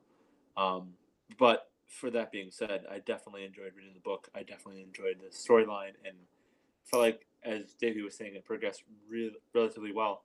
Uh, there was a lot of interesting back and forth between the characters. There was a lot of interesting back and forth uh, just between the actual setting itself. Uh, it was really interesting. Um, who do I recommend it to? I probably recommend it to obviously anybody that wants to read about Nurgle is really cool. We've got Myrtle, mortals, and then you've also got the demons going on here. Um, I would obviously recommend it to anybody that's uh, a fan of death. Um, it is a sympathetic death voice, and that's amazing. Um, I would also add that if you're a fan of free peoples, and especially how free peoples can change based on what realm you are in, this is a really good book to read. To read about how free peoples act in the realm of death. I thought that was a really cool, interesting new approach uh, to how that worked out. So yeah, thumbs up. I also super duper recommend this book, primarily for those uh, who love death. I mean, yeah, we've been getting a lot of great stories from Malign Portents on kind of how some of death uh, interacts with the world. Um, I I still don't think these are free people. Uh, they're certainly humans. They're mortals, uh, but they don't they don't worship Sigmar. They don't worship those things. This is um, I love the take on on Tamara, her people, and how they relate to and work with the dead. And and there's even a, a part where it talks about um, kind of male male necromancy versus female necromancy. This idea of of of between forcing the dead to serve you and and urging them into um, kind of ser- into working with you. Um, and so there's you know that doesn't necessarily have to be gender lines, but I'm just thinking about different ways that a necromancer can rela- re- enact uh, interact with the dead, how the how the different kind of motives of the dead uh, can come together, and and we have we have skeletons and zombies and uh, flesh eaters and night haunts and mortarchs and death mages and everybody's represented here, but in such a way that it ties together, and it and it and it just the way they all kind of work together. Like you could build you could build a uh, you know an, an undead alliance army based in this book and and the theme would be amazing. Um, so i definitely loved uh, the way uh, josh reynolds brought that together.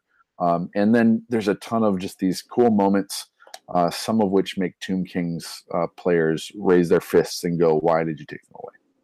So i'll just say that as well. Anyway uh, why don't we last warning Scott Reed, stop now. Go read the We're- book. we're heading into spoilers. Five, four, three, two, one. Darth Vader's Luke's dead. Oh my God, how could you? How could you?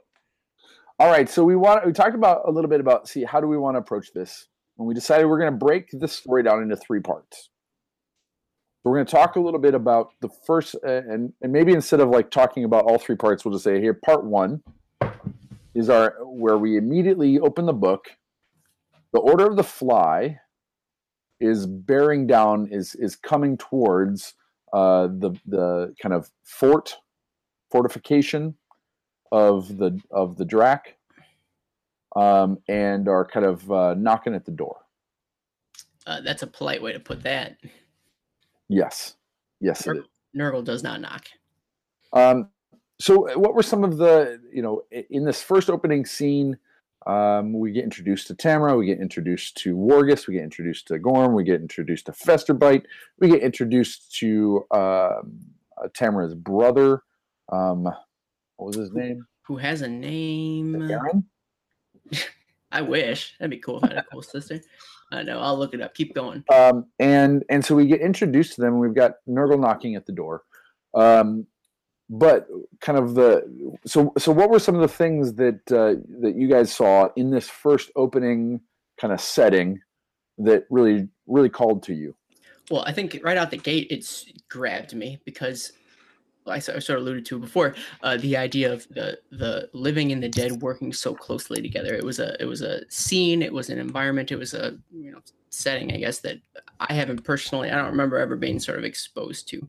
Um, a lot of times when you deal with death, you uh, get a lot of uh, folks who are in control, and those those you know necromancers or whatever are, are, sort of controlling the mindless dead and you know sicking them after after whoever their enemies are. This was much more uh, interplay between the living and the dead sort of working eh, i'm not going to say autonomously but at least hand in hand um, to you know fight off. So they, they were they were allies as opposed to you know master and, and slave. Um, you see that especially in the interplay between um, Tamra and her brother Sarpa, who's some sort of I don't know wight or what have you. I don't know, but he, he's working. He's got his own thoughts even in death, um, and that was that right then and there like grabbed me and really hooked me, um, pulled me in and and pointed or you know just highlighted that these are some folks that I was real real interested it's in. cool from So, an army and- building perspective where you can you know instead of your your Wight King being mindless you know like oh like these guys could have their own motivations um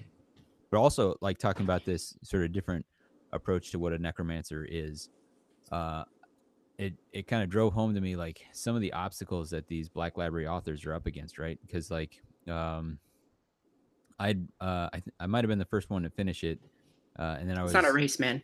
no, no, no. But I'm saying so I I read through all already, so I knew the I knew the whole book laid out, and then I'm looking at the chat while Paul and Eric are talking to each other about what they've read so far, and they're like, "Oh, what do you think Tamara is? Is she a necromancer?" And Paul's like, "Well, no, she's not. A, she probably isn't a necromancer. She's wearing armor."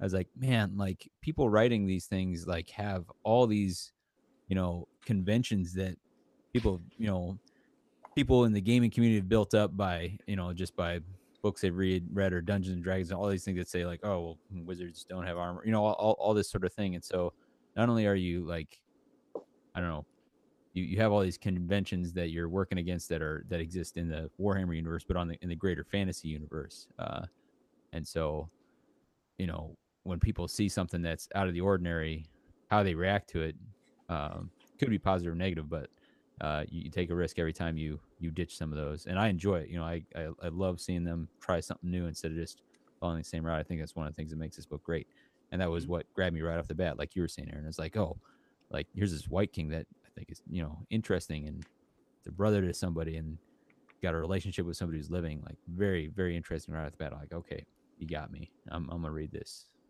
Yeah, uh, same thing for me. Uh, it was not revealed at the beginning what Sarpa is.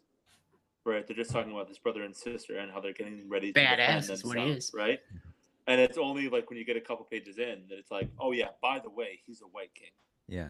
Like that reveal to me was just like one of my favorite moments in the book. Was like, oh man, now it's gonna happen, right? Like this is awesome. Where he's he's taking something that's not really canon and like especially mixing the living and the dead, and like like Eric alluded to, like it's straight up Tomb Kings, right? Like you keep your soul, you keep your personality, um, but you're undead. But Yeah. the crazy thing is like they go through this whole preparation. You know, it's not mummification, but it is preparation. They leave the bones out to be picked clean by the vultures. And then once the bones are picked clean, then they inscribe their runes into them, and then they ask them to be raised, right? Like, Yeah. and I would definitely be okay with arguing that this is more of a free people's than an undead. I definitely get your point of where you're coming from, where it's a necromancer, etc., um, raising the dead. But this is such a different way of doing it. When we had Yeah, but- Kings but in the free old pit- world, But you got to use the term. Free Peoples is a very specific faction. in well, at the Sigmar. moment, at the I know, but, th- but we don't have anything else. Free Peoples is a specific faction that worships Sigmar. But to get back to the book, no, to get back to the book, worship- I, Yeah, but anyway, I, I, think, I think a great way, like I think a great way to go home the this point that, um, like they work hand in hand is that your narrator in this segment, who's Tamara, does not think it's important until some like a significant part of the way in to mention that oh yeah my brother's dead right Mhm. like i'm Yep. fighting alongside my brother like he, he's bringing his troops up to like hold the line and then reveal like bt dubs he's dead you know but it, it's not i- it's just it's just how they operate. You know, it's how they how they roll. And so I Well, I mean, and I think it takes. I mean, like necromancer. Again, we have these tropes that tell us that necromancers are bad people. tropes. That's the word. but in this book, she's a necromancer. She is not a bad person. Right. Um, right. I, I, I, this past uh, Christmas season, I went and saw Coco with my son, and Coco is about um, the the traditions in uh, it's okay. Hispanic We're in the culture. spoilers area, so just go crazy.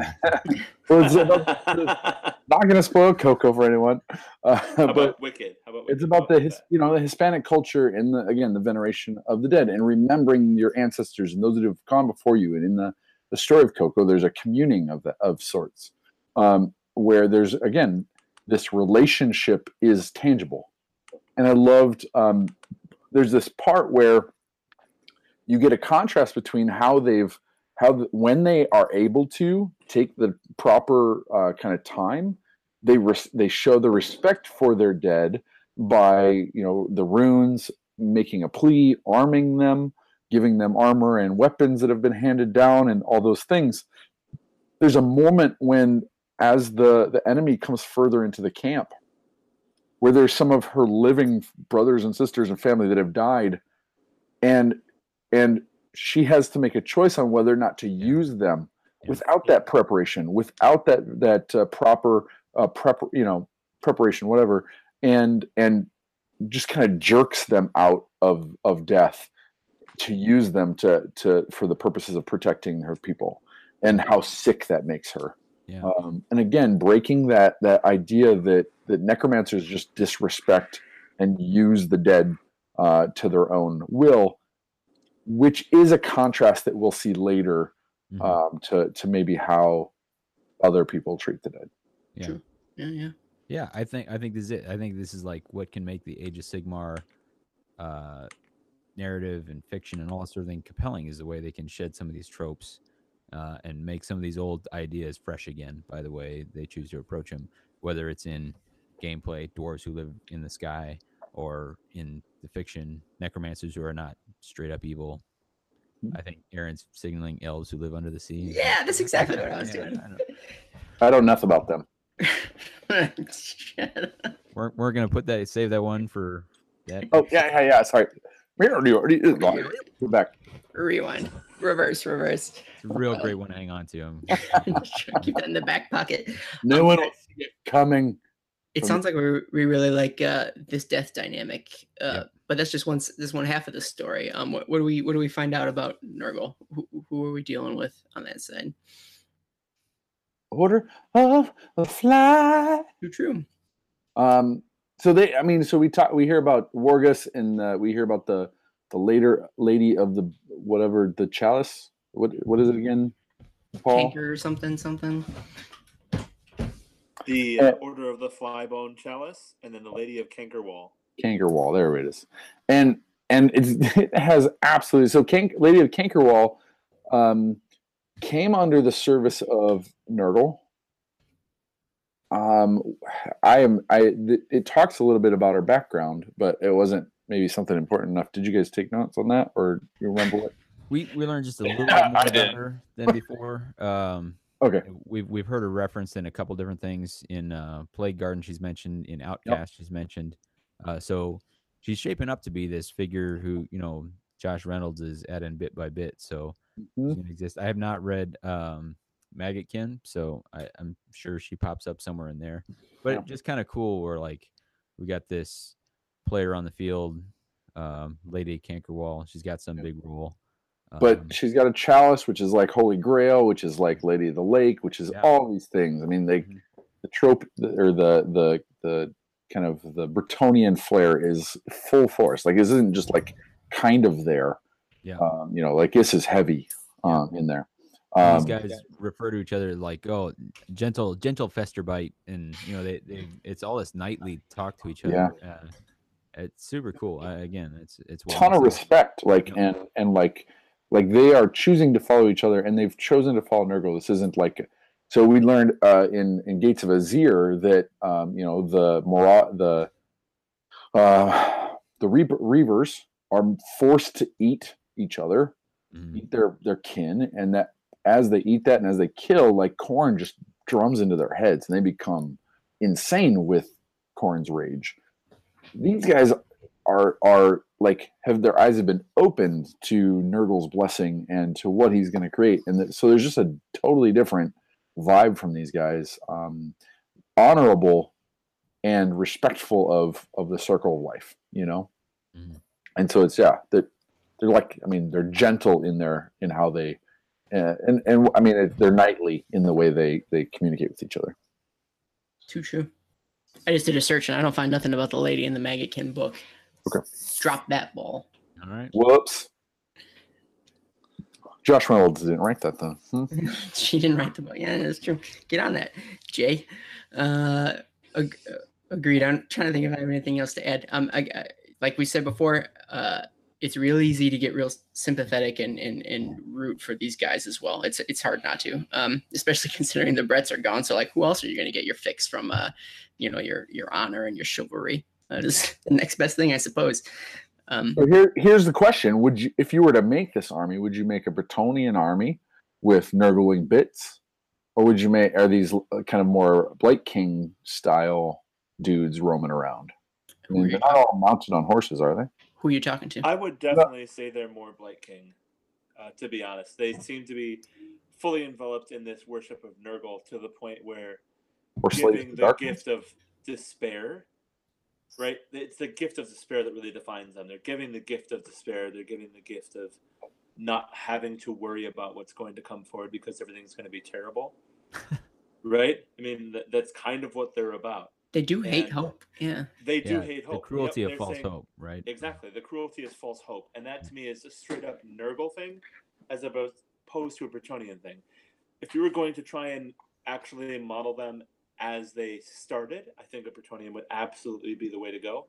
And this would be the closest that we've probably gotten to where the order started. But I think because of their complete devotion to Nurgle, if they're being sent on holy crusades to other realms, at this point they would be fully involved in that whole Blight King aesthetic.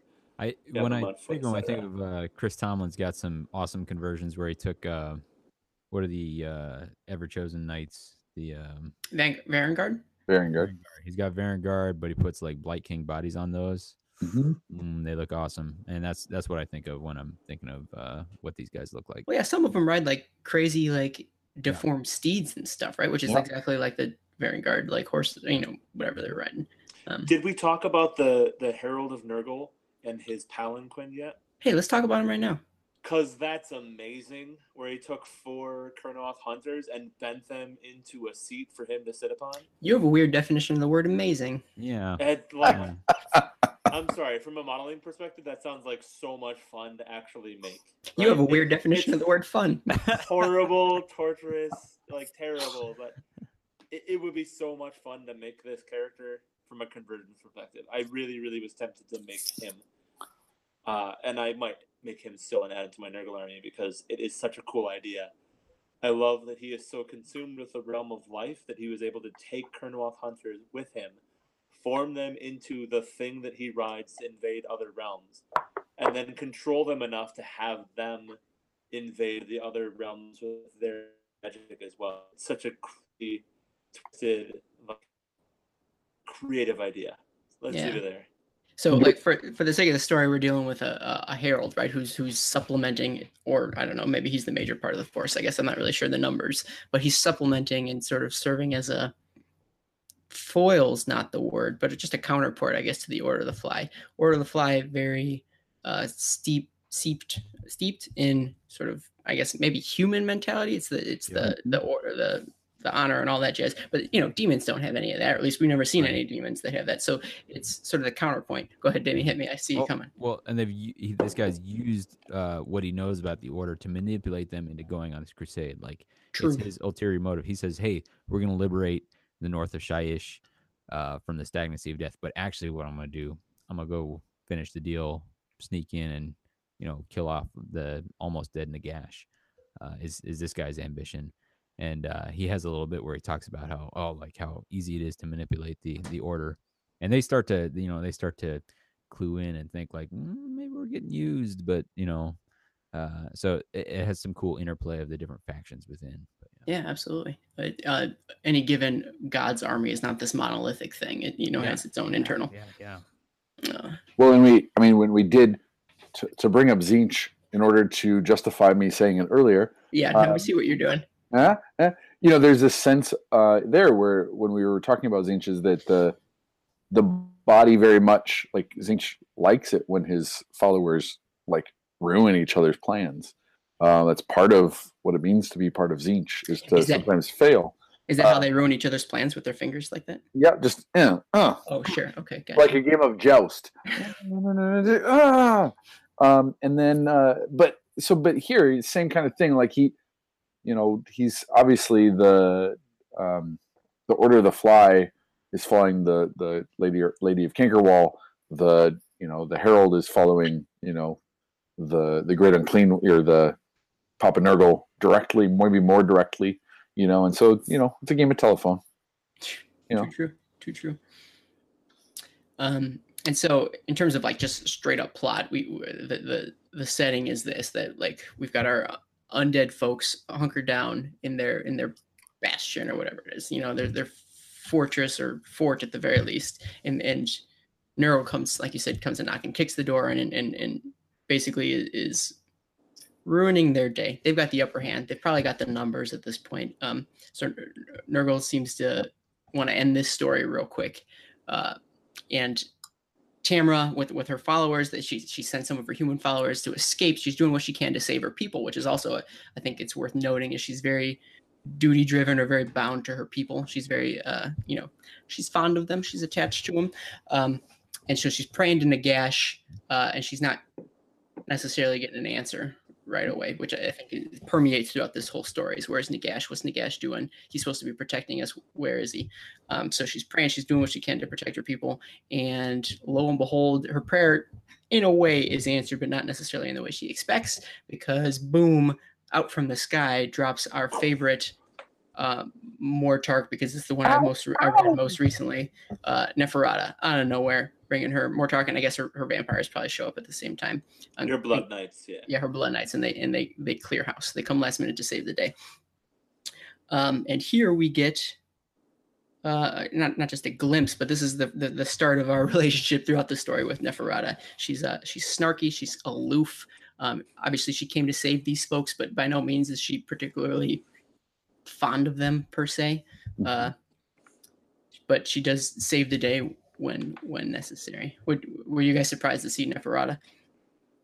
I was surprised to see her in this role. Like every time we've seen Neferata before, be it End Times or uh, uh, Book Ten, Spear of Shadow. Realmgate Wars, um, or in the in the actual book itself. Like she's been, she has not been like in uh, a person of action. She's not been Getting her hands dirty.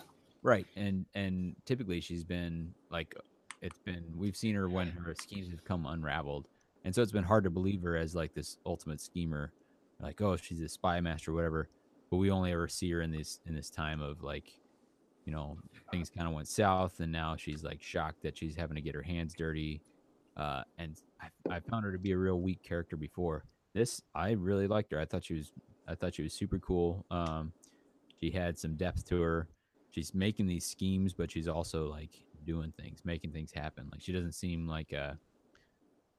y- You're not like, well, how did this person ever get to be this powerful? Like she seems totally incompetent. You're like, whoa, badass. Like I, I can, I can see what she's got going on. Um, so I thought this, this is the best I've ever seen her written, um, be it in in Age of Sigmar or prior. You know, and Yeah. that just as a thought, and just you- you- the way you described that made me think of it. I wonder if that's the difference between the Age of Chaos and the Age of Sigmar, right? Because we've seen her a little. I mean, less so. Like, let's put the end times aside. Um, maybe back in the day, she used to get her hands dirty, but as time goes on, she's less and less inclined to do so. I, I don't know that anything in this book would maybe lead to that transition. Maybe it would, um, but I wonder if you could make the argument that it's it's the the time frame that is that distinction. Because I agree. Yeah, you're right. Before she, she the things I've read before this book made me agree with what your your perspective was on her. I, I think you make that argument. I think it's I think it's just and I, I think in reality it is uh, we've got somebody who's got a, a more active vision of what she could be. Like Josh Reynolds is just doing a better job of writing her.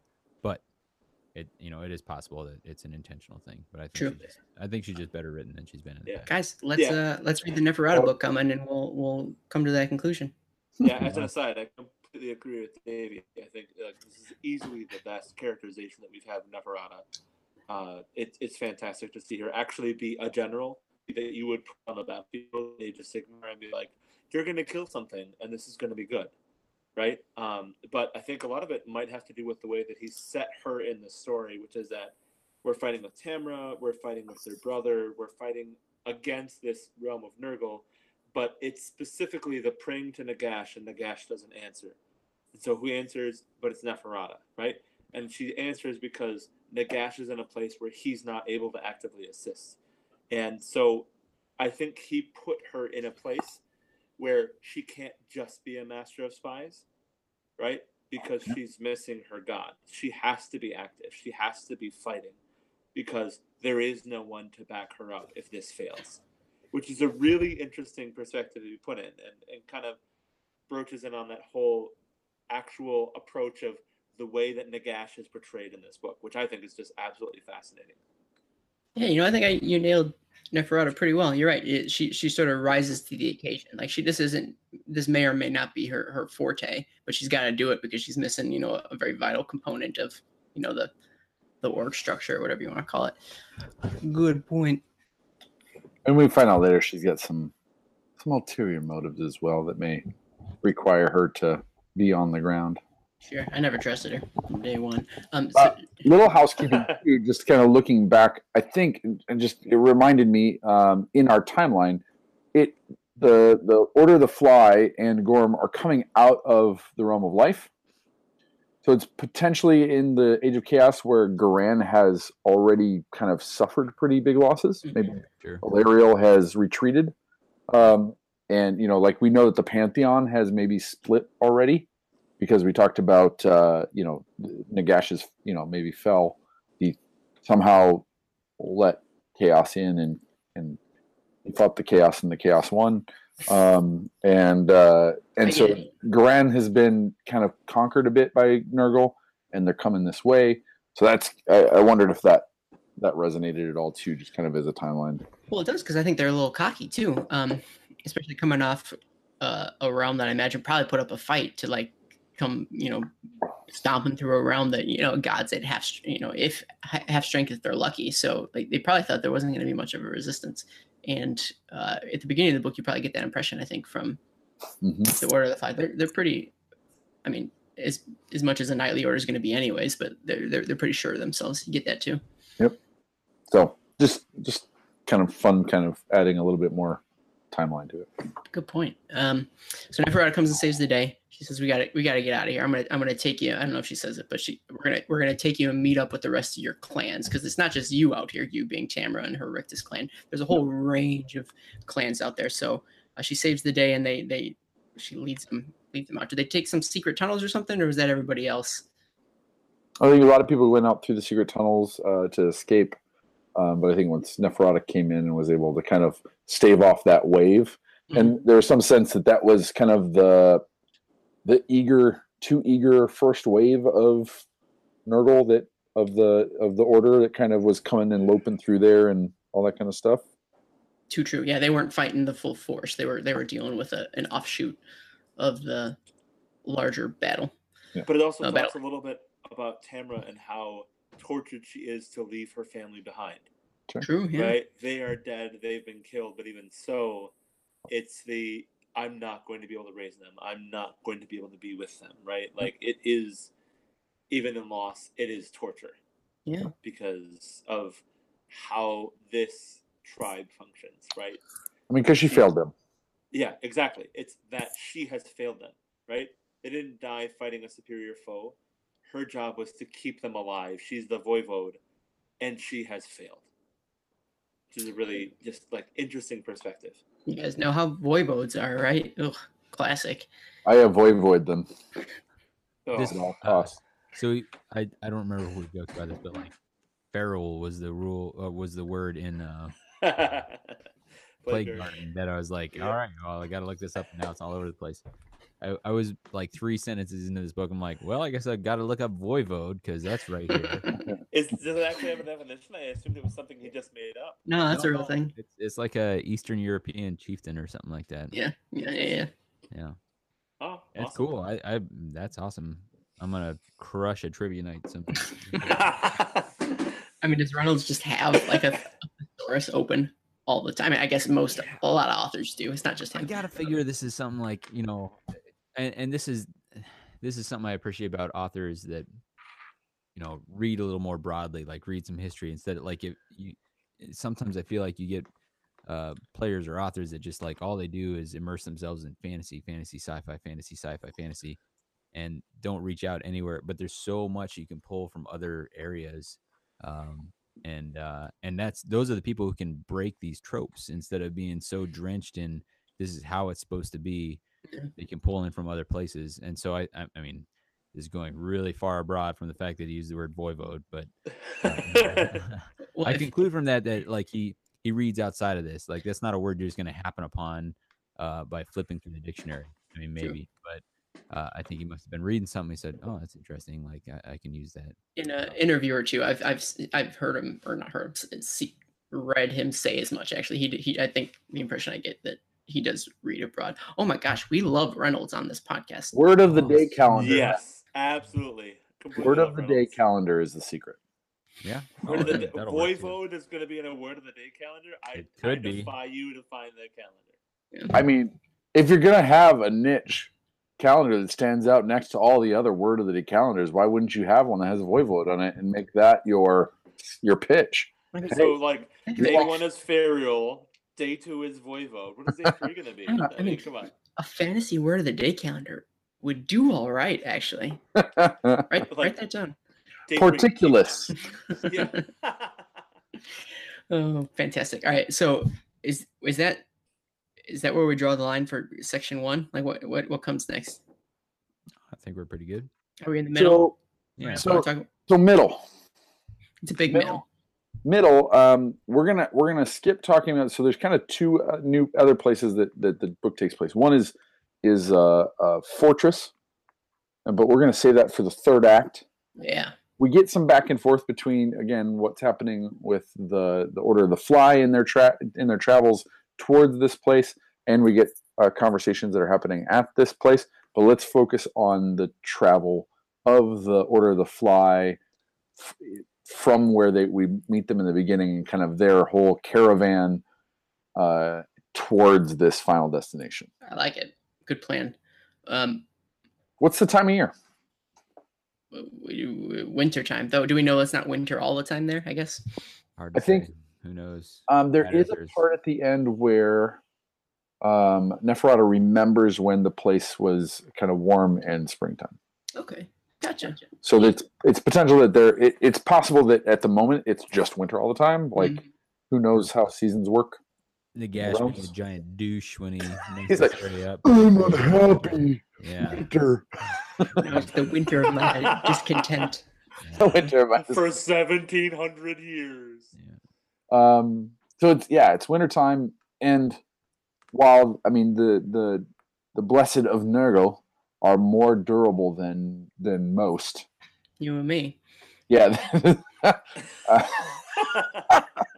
you can't make a like thousand mile march through the desert wilderness. You know, I can't make the march winter. from my front door to my car. It sucks here. Why do I I ju- still live here? I turned 40 this year. It's not happening. Uh, so, I need a um, garage. I need a garage now. um, but but they're finding. I mean, the winter. Um, they still need to eat. They still need to sleep sometimes. Um, and uh, you know, this is this is a much different experience than they had in Ghyran. Just a real quick thought. Just as a, if if somebody would have asked you before this book if the the followers in Nurgle had to eat, would you have said yes? Mortals, I think, yes. I wouldn't have thought that, but just it's just a weird. It like caught me off guard. I'm like, oh, they gotta eat something. That's weird. Carry on. Just a- yeah. just a thought. What carrion? Yeah, they. Yeah. Yeah, that's fine. It's on the menu. Carry on my wayward Oh, son. Oh, no. I accidentally No. clicked hang up. Oh no. We're done now, right? That was it. That was the end of the podcast. Uh, forever. And then Forever. everybody and then everybody dies. Weird. And then Uh, Scott Reed, so- turn it off now again. Age of Right? Sigmar Just turn it off stops existing. so what's the first challenge they run into? So some of it is food, right, and and cold. I honestly can't remember. It was two months ago. Was it the the the giant?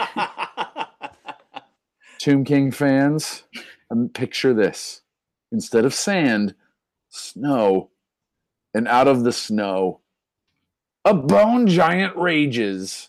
Um, a, a raging What? A bone. bone giant? giant? so we get the we do get the scene of Nagash kind of looking over things, right? Just his eyes, like again, he's almost it feels like he's almost senile, out of body experience. He doesn't know exactly who he is or or how he's different than everything around, but he he he kind of knows that this force is here, and I think it's from that kind of just noticing that this bone giant springs up out of the the earth and starts just whack-a-moling uh, splatting, popping Pustules. these these uh, these puscoils. No, these uh, these Nurgle followers.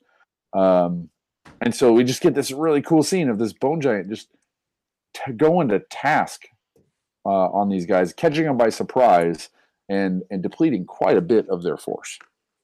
Uh, It's true. So that that brings up the point I was kind of hoping to address in a little bit, which is that um, can we talk a little bit about how Nagash appears in this book, right? Like, so he's kind of this lost ego, right? So he has this power, he has this ability, but in order to actually exert his ability, it seems to take a little bit out of him that he's not able to replace right? So Arkhan talks a little bit about how every day the same thing happens. Every day the same cycle repeats itself. Hmm. No, I think that's a good parallel to have right now, rather than wait to the end. Yeah, he. So I, I think he. So there's a, a moment where he and Nagash speak, hmm and after they're done talking, it's not a very like substantive conversation. But after Nagash, the the presence of Nagash leaves, uh, I think, or or towards the end, Narkan says like we had this conversation yesterday. Um, like so, there's this again that the idea of a, a senile um, entity that again it doesn't isn't as attached to his form and his plans and all those kinds of things that he once was um, and and to your point yeah i mean he's i mean he's a he's a battery that recharges and when he exerts himself he he depletes some of that. And the part of what he wants to do is he needs about a century of rest um, and is what he kind of talks about in order to replenish himself. And what's at risk here is that he's in like we said he's in Stygxx. He's in this. Stygxx. Yeah, He's in I this mean, realm that's- that's below a the copyright realms. issue. He's in this realm below the realms, this uh, below the realm of Shyish, in this pocket place similar to Alarielle, right? Um, and part of what sprung out of here is that there's these gates that lead to Stygxx, and they there's nine of them. They appear every every year. They change. Every nine months. Every Every couple nine of months. Yep. Uh, they change locations in the realms. finding them is im- hard to impossible. Um, and Gorm has has found out where one is at the moment, and so part of the goal of the of Gorm, not necessarily the Order of the Fly, is to find Nagash, and and while his battery is depleted, crush his life, snuff him Mhm. out. Um, and so what, but what Nagash needs is to be left alone and to be able to, to have that time to recharge after um, he's still reeling from this recent defeat by Archaon. Um, so to recap that, but you're you're absolutely right, Paul. Like there's this there's this conversation that seems to happen every day, with you know, and and uh, a point of sympathy for Nagash, right? Uh, a place. I mean, if you've ever if you've ever been with a loved one who every day, you know, you every time you see them, they're asking like, "Who are you?" Um, you know that that sort of thing is um, kind of what Arkhan is is experiencing with Nagash is that you know he's he's expressed his loyalty to this all powerful being who doesn't necessarily remember who he is or or or what what his what he's supposed to be doing right now. I haven't ex- I haven't experienced it, but I have seen uh, Fifty First Dates, the movie, which is basically the same thing. Um, this is a little far. Thanks, Davy. Uh, this is a little far field, but it, it's just worth mentioning, just as a thought. Um, I think this story really highlights the fact of, or, or, or mm, gives you reason to sympathize with Nagash because he's so like looking forward past the age of chaos. He's so like ticked off that Sigmar is stealing his souls. And like the way you read it, especially from the Stormcast perspective, you're like, oh man, stop being so mad. Like, why, why are you so grumpy? It, he needs those souls, right? He needs that to like to replenish himself. And so like he's he's you know hurting, especially through the age of chaos, and you know just an old man. It's talking about senile, um, you know, shaking his fist at Sigmar for stealing all his his souls. Well, I mean, he, he's in rough shape without him. Like he needs that to get you know back to full power. And I guess I never really realized that that until I read this book. And it, it it makes it easier to be on his side at least from that that particular argument. Yeah. Well and even from a, a more grounded perspective right? Neferata and Arkhan like they're literally dealing with an insane god right? And this insane god has the power to kill them at any moment. Those and every day they have to deal with his insanity. Yeah it is just such a like I mean, there's a conversation between Neferata and Arkhan talking about how do you do this? right? Like, how do you deal with this insane God coming to you every day? Because Arkhan is basically his lodestone, right? Like, um, Reynolds, I don't know if it's Reynolds or uh, etc., but they've talked about how Nagash is this all powerful being, but he has put small parts of himself into the Mortarchs, right? Mm-hmm. And so those are his touchstones, right? So when he gets to a point where he is not able to be himself, such as when Archaon destroys him, and he has to bring himself back to who he was. Part of that process is touching these lodestones of who he is in order to remember who he's supposed to be. And so part of being a Mortarch is serving this all powerful God that will be destroyed. At this point, like it's happened multiple times, right? That will be destroyed and then enduring his insanity until he is well enough to, to start being sane but even when he is sane, he's not sane. Right? It, it's like there are these levels of insanity, and this is the one that's really hard to deal with. The level of insanity when he's at full power is like, well, okay, you can just make the world into what you have. You just described my two year old.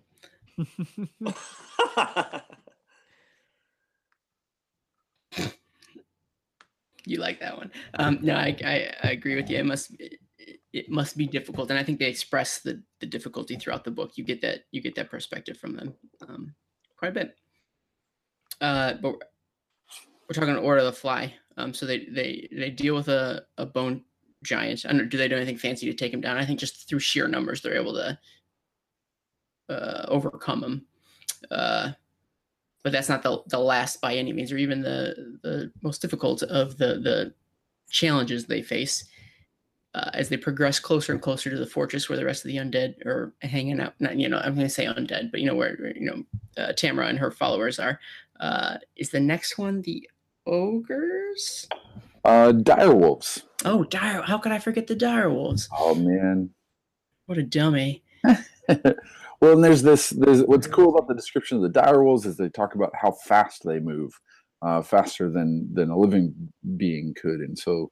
Um, uh, and they, they, kind of pour through. So they're set up as in camps, um, and they kind of pour through into the camp in these kind of outer rings. And you kind of you can definitely I feel like imagine like a knightly army set up in in their kind of class system, and you know inner rings, outer rings, and probably a jousting court somewhere, right?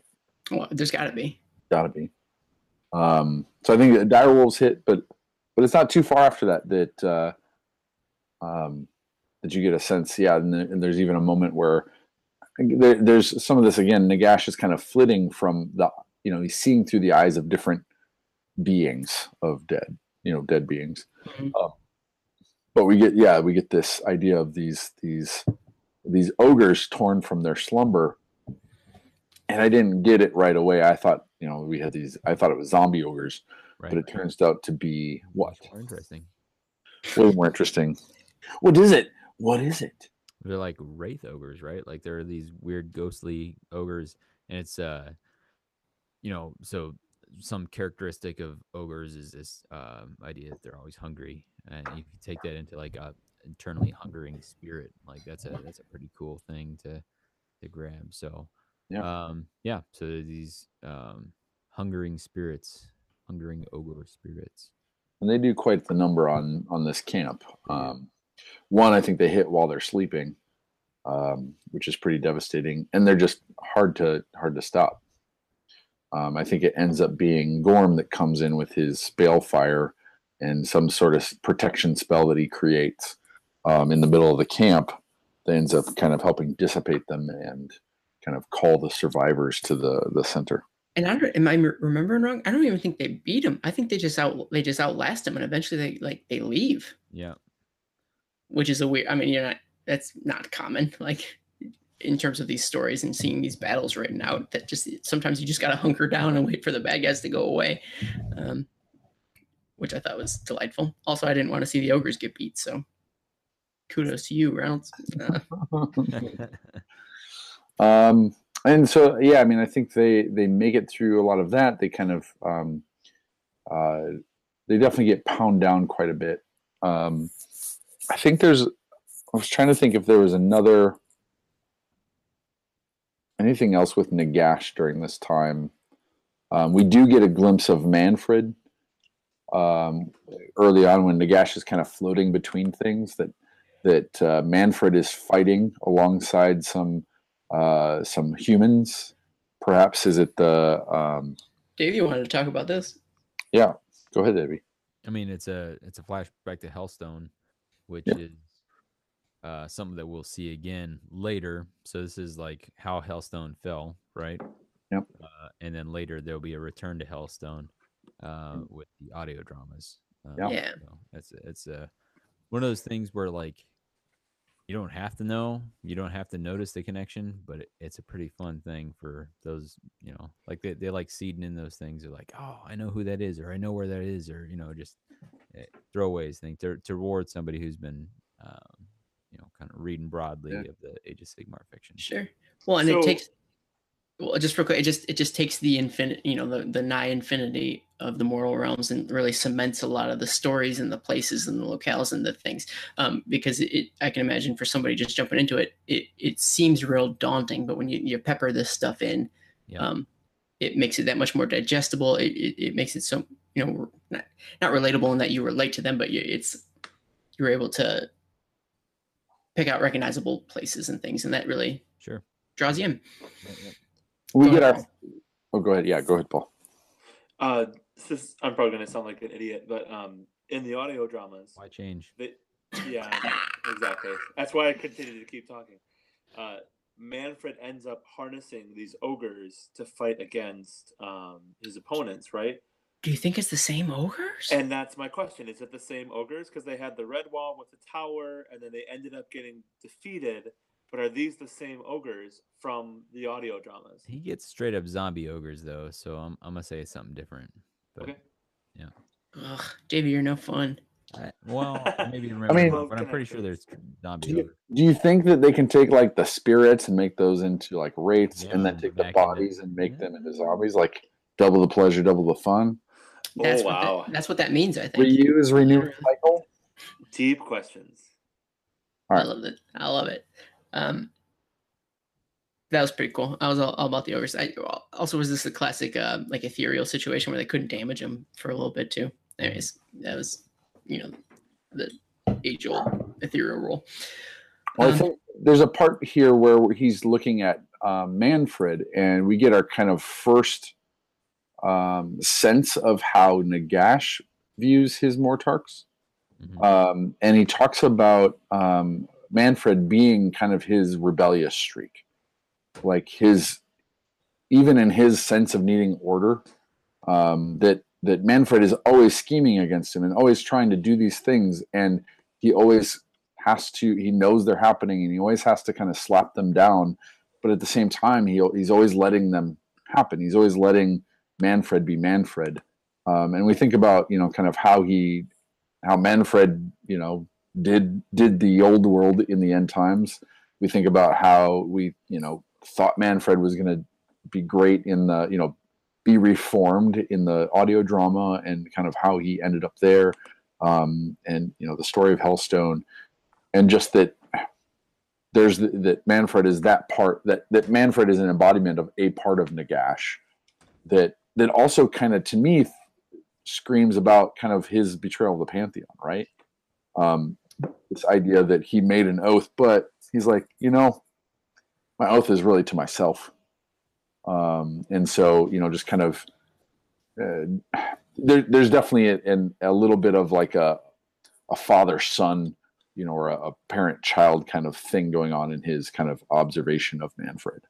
Um, and we learn different things about the other Mortar- Mortarchs a little bit later. Um, but uh, this it was one of the first places we get kind of this sense that, and and just like we talk about, like that the this place, the former em- this former empire that is now in ruins is like Nagash's body, right? Sure. Um, these Mortarchs are his embodiment, and and um, they are they are his will sent forth. This is what's left of him at the moment, mm. acting uh, acting in the world. So, too true. Uh, do they come up against anything else? Crossing the frozen lake, right? The yeah. Classic frozen lake situation. Gnarly zombie gargants. Yeah. And this is what made me realize, think, and confirm that a bone giant is different than a zombie gargant, right? Right? Tomb Abs- King. Yeah. Absolutely. You're not uh, wrong. So they find themselves uh, faced with a lake that needs that needs crossing. Um, I think it's frozen over because it's wintertime. That's what happens to lakes, especially here. Um, and everybody's a little little tepid uh, as to whether or not they should cross it or how they should go about it. But of course, that you know everybody needs to put on a show, so they're they're they're gonna they're gonna cross it. And as they're making their way across the lake, um, the ice doesn't break in the traditional sense, but rather a bunch of zo- uh, zombie giants gargants um, come crashing out of it and start, you know, laying waste to the army. I don't know how there's still an army left at this point. They've had a hard, right. hard, hard go of it, but uh, and they attack him. Oh no! and it's uh, I mean, but it, it's a cool like we've talked about the Order of the Fly being these crusaders, and you got the uh, uh, you got the King Arthur Bretonnian vibe, right? Well, like this is perfect. Like, like let's bring down these monsters, let's bring down these giants. And so they, you know, sally forth and look to bring them down, and they're struggling and fighting. Uh, and again, um, the uh, demon contingent comes to the rescue here, and they do a pretty gnarly thing where they like fuse the giants together and like make the giant that make the gargants into a bridge. Yeah. But like, yeah, it's pretty gross. Um, uh, yeah, so yeah, the, they they managed to like defeat the these zombies. Their their corpses are floating in the water. The the the the um, uh, plague bearers take some of the vines from the Sylvaneth palanquin, yeah. and and the vines just kind of they self weave into the corpses, and then Nurglings jump in into the middle, and Balefire goes in and like melts the corpses together and fuses them yeah. um, into the yeah this this giant like twitching gargant zombie uh, you know wobble bridge. Nurglings are so uh, cool. Did you ever feel like this was a metaphor for assembling GW terrain with giant plastic? Because that's really what it came to.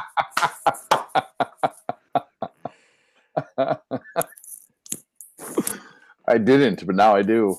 Yeah the next time somebody's assembling a training, we're like, yeah, isn't it like trying to fit zo- zombie corpses into a bridge? If only I had some Nurglings to straight up cram themselves in here and become glue. It'd be amazing. And and Gorm Gorm says to one of the like I think he says it to Festerbite who does not like Gorm at all. He's like those Nurglings really get in there, don't they? yeah, he's pretty proud of that. Creepy super great. It's like, yeah, thanks, Uncle Gorm. so, Are you uh, drunk, Uncle Gorm? Come on. There's, there's a there here. There's also when when Festerbite kind of volunteers to go out and check the ice. He's doing so because it's his duty, but he's got some knights that are are with him, and some of them are kind of like, "Hey, is this? I mean, why are we doing this? You know, um, you know, why are we taking so long? We should be getting out there and because Gorm wants the the contingent to go faster and get to the this place and just get it done with because he's wanting this distraction so he can go take care of this of the find this gate to Nagash. Like he wants them to go over and just like take care of them. So because he knows that his time's limited, the longer he waits for kind of to to do this, the the more powerful Nagash will be when he shows up, right? Um, and so he's you know there's part of Festerbite's contingent going, hey, we should be going faster. Why are we taking so long? Um, and and Festerbite kind of brings them in line, and they kind of realize that the demons are their allies, but not their friends, right?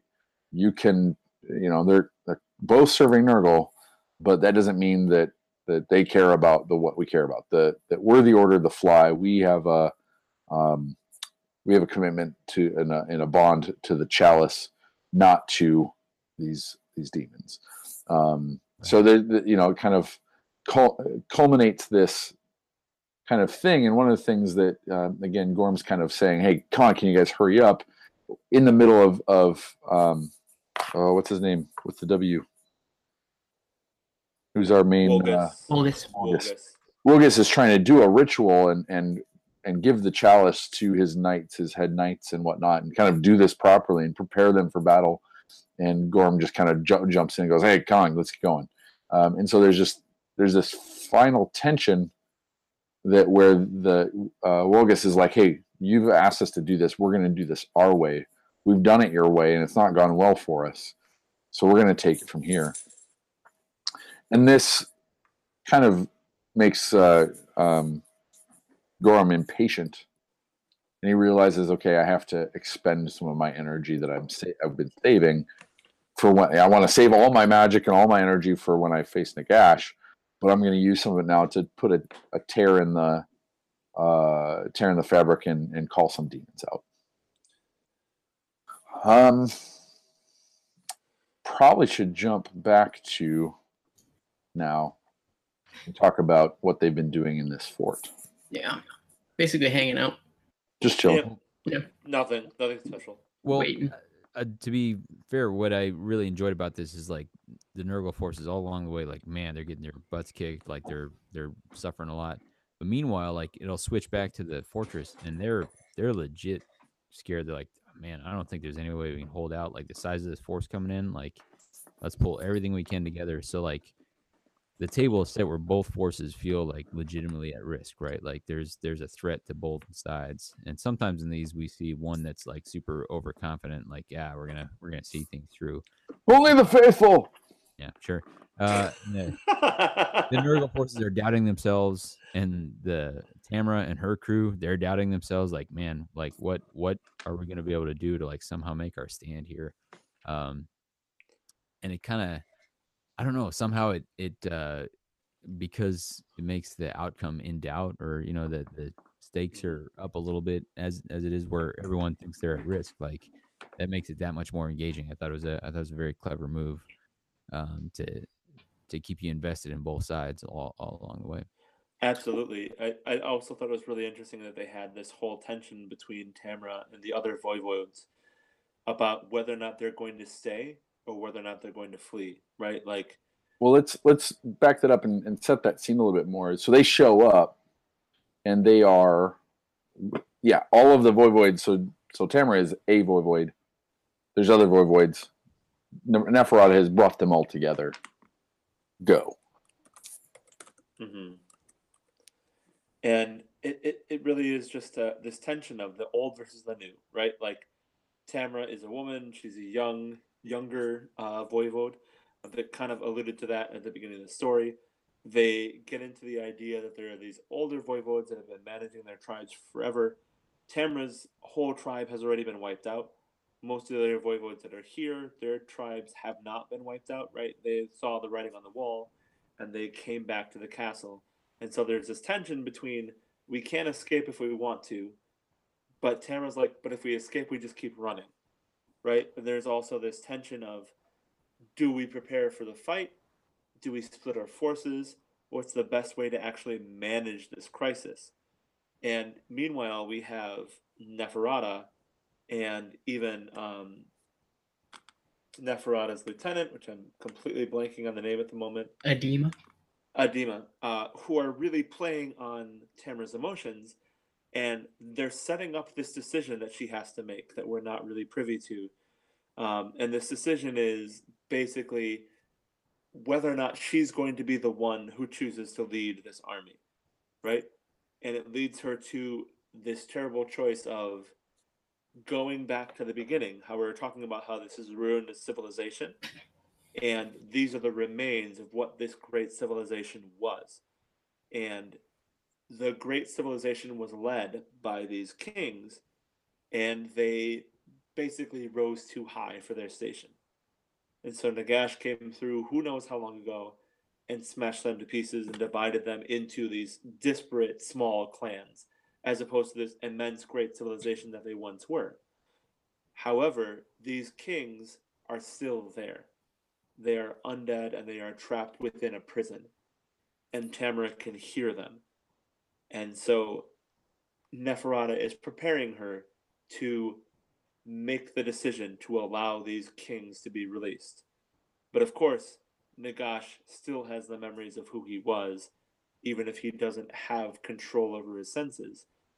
And Neferata cannot betray Nagash's command that they be imprisoned.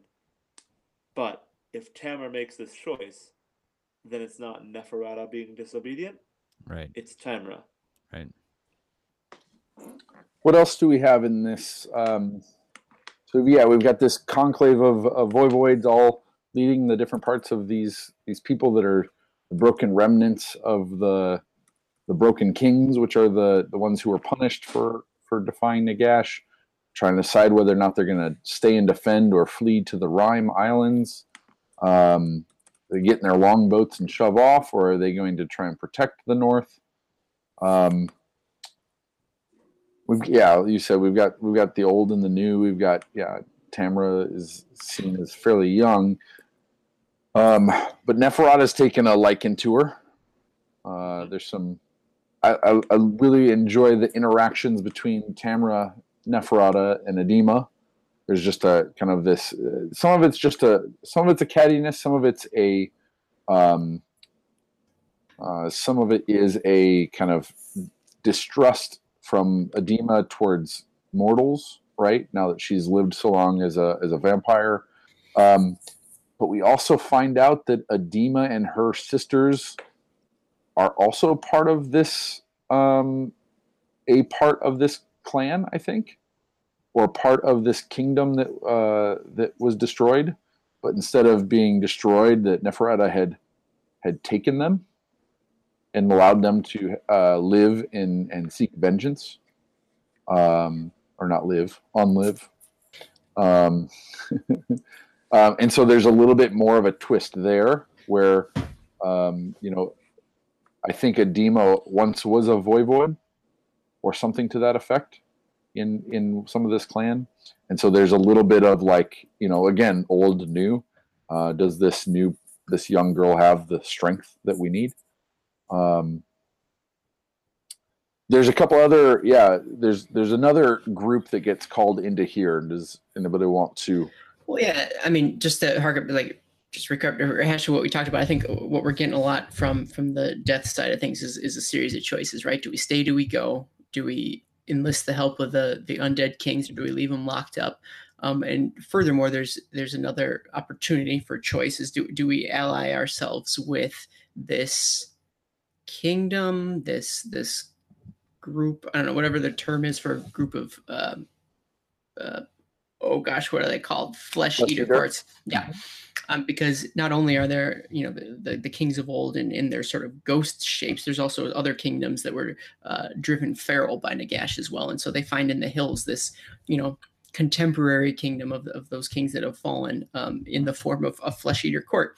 And I love these guys. Uh, up until this point, I have had no real interest in flesh eater courts whatsoever. I thought it was a little, um, shoehorned in, just sort of the idea of how to, you know, be creative with the way uh, these flesh eater courts work. But this is the, a prime example of, of how I think they should be implemented and uh, a unique way to sort of use that classic mad group of feral humanoids who, who think of delusions of grandeur and, and what have you, because it's, it's, it's that to a T. You've got this, this kingdom that has fallen um, in in Shyish, but who have been turned into these you know mad cannibalistic uh, creatures, um, who in the story still think that they are this this mighty kingdom, but obviously we all know that all know that they're not, and it's a matter of trying to convince them, not not trick them per se, but coerce them into um, defending this this stronghold that they're using. So it's it's an example of the death faction um, trying to use all the resources available to them, even if they have to call on a, you know a, a mad king and his cannibalistic followers. Um, there's the whole thing about the king thinking that it, um, Tamara is like his long lost sister, though like he deep down he knows not really. Like he knows he's crazy, but like he's still like just what he has to deal with. Um, Yeah, like you er- every once in a while he surfaces and realizes like "Yeah, I don't know like I I know that I'm wrong but then like drops back into Yeah, it like, not worth it. Like I'm not gonna mess yeah, with yeah, it. yeah. Yeah. Once Which, they, as I say, when they, they get into battle, and there's this or a couple of those moments where I think they, you know, like they get struck, or you know, he's he strikes this um, Blight King or this knight, and his his followers jump on them and start ripping him apart. And for a moment, he sees it as these monsters ripping apart this corpse, and then he it, like his brain realigns, and he's like, no, no, it's it's my my warriors dispatching with you know this sort of thing, and and like he uh, for a moment like he's like looking at one of his servants and he sees two faces um, and he's trying to figure out which one is the right one and one is of this you know bestial thing and one is uh, you know this this you know uh, knightly warrior or whatever and so yeah that that whole like crazy king um, you know the you know all the all the things that are described in the flesh eater court book about their delusions and and who they think they are compared to who they are is is used in in small amounts but just enough to where you you get it. Like the the um um vampire what is it called? The Varghulf. no the, what's the king called in in uh in the flesh eater court book? The anybody Bueller? No, it's on my head. Strigoi. He was called the Ghoul Strigoi. King. the there ghoul king go. uh this play, ghoul king orcs. so this ghoul king Neff at all. it's a vampire has a very like uh you know is a very it just again seems like kind of a an old king um but he yeah he slashes this guy with his claws and he's like not my claws no not my claws my sword you know and all this kind of stuff so they they play, play that real real well it's it's subtle in a couple of spots but they get they the creep factor is high uh, with them as well uh, can I cool. can I just say there's an amazing moment of brilliance here in this writing. Uh, so he's got Tamra, right? And she's got these two allies, and one of them is her ancestors that have been banished, right, by Nagash, and the other one is this crazy Ghoul King who is controlled with an overwhelming force. And if we look at the book as a whole, we look at the Mortarchs and we've got Neferata and Arkhan and they have this overwhelming force that is crazy that they have to listen to because he has this immense power and he's using all of the things that he's defeated in order to fight the army. So tamra is literally facing the choice that nagash is forcing his mortarchs to face in this book it's an amazing amount of foreshadowing and just well written characterization to well, I think this out. there's a few pieces we haven't talked about yet that that highlight that. So I think that that case becomes more as we reveal a few things.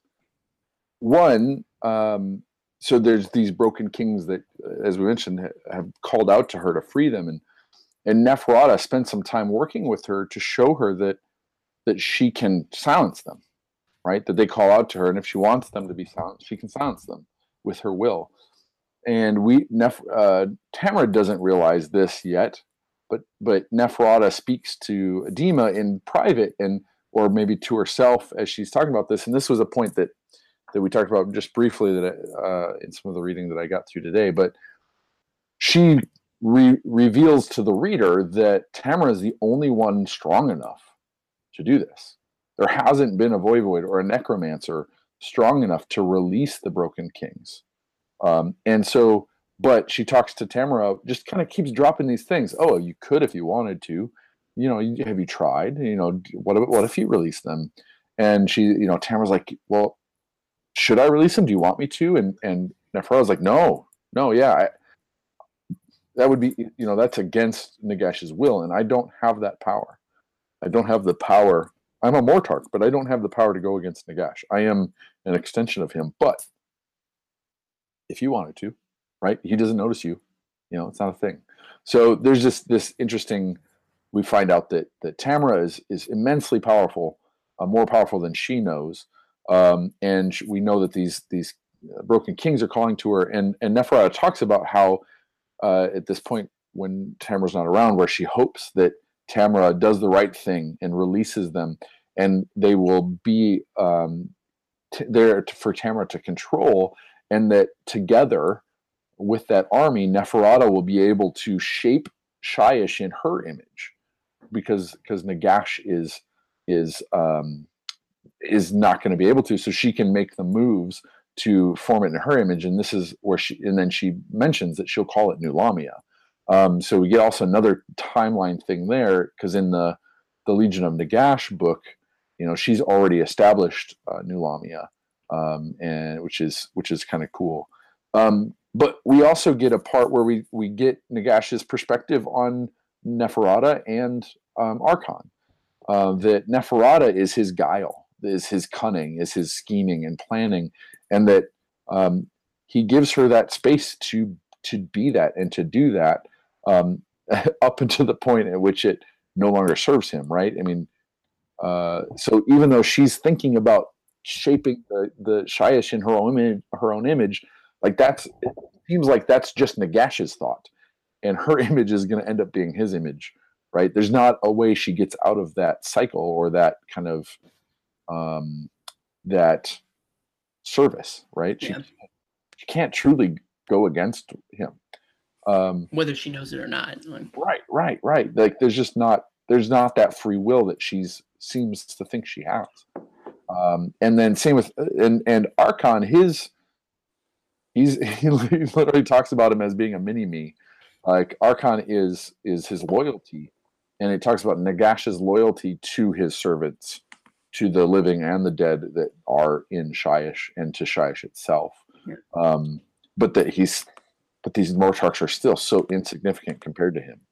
Um, so so we get again this this idea, and, and to your point, Paul, is that Nagash uses death to these dead things to whatever he wants, and we'll we'll see a little bit like the ult penult or the the ultimate form of that uh, uh, in a minute. But but uh, but yeah, and so um, we get to the point of battle we talked about the the flesh eater courts are coming in they're fighting. The um, zombies the the voivodes are controlling zombies to try and like instead of just raising them up and saying go they have to really kind of control them to get them to go where they need them to go in mass um, the blood knights are there to kind of wait for the right time to go in and do the most damage uh, which is literally how they play on the battlefield. Yeah. like you freaking just gotta find a way to wait you let the zombies go in and, and make sure you don't get charged because they'll get taken out and then you go in and do the most damage you can Yeah. uh, which is kind of cool uh, it also made me wonder like why don't why don't we get some of their spells like why doesn't Neferata make a unit fly and make them immune to uh, rend That's exactly what it says in the book. And Neferata cast her magic spell, and now they're immune to rend. No, um, and from the other perspective, like because from the Nurgle side of things, uh, the the herald starts pulling out the stops we referenced before, but he opens up a rift and he starts pouring some demons in in his mind a little, in everyone's mind a little prematurely.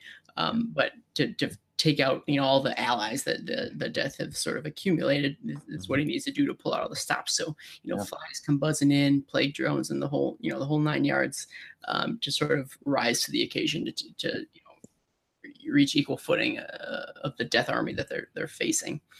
Um, and the fortress goes down, right? Yeah. Like, oh big time and but it happens quick, and, and uh, it's another thing again, like ditching expectations. I'm expecting the end of this book is going to be this huge long siege, and he's just like, nope, fortress fell. That's it. Well, Nope, uh, Wolgus thought it was going to be a siege too, right? That's what Yeah. that was everyone's intention is the, Yeah. the face of a siege. But um, but the One of the demons herald- win smash yeah, it the Her- exactly. Harold. the Harold uh, is on a, on a timeline. They only got a couple months to find Nagash, and so that's why they're they're pushing forward. And that's a big internal struggle between the two of them. We don't need to get too much into it, but just basically they're they're the the battle of wills between Wolgus, a, a- patient ta- tactician, versus the mm, the haste that the demons are throwing at it.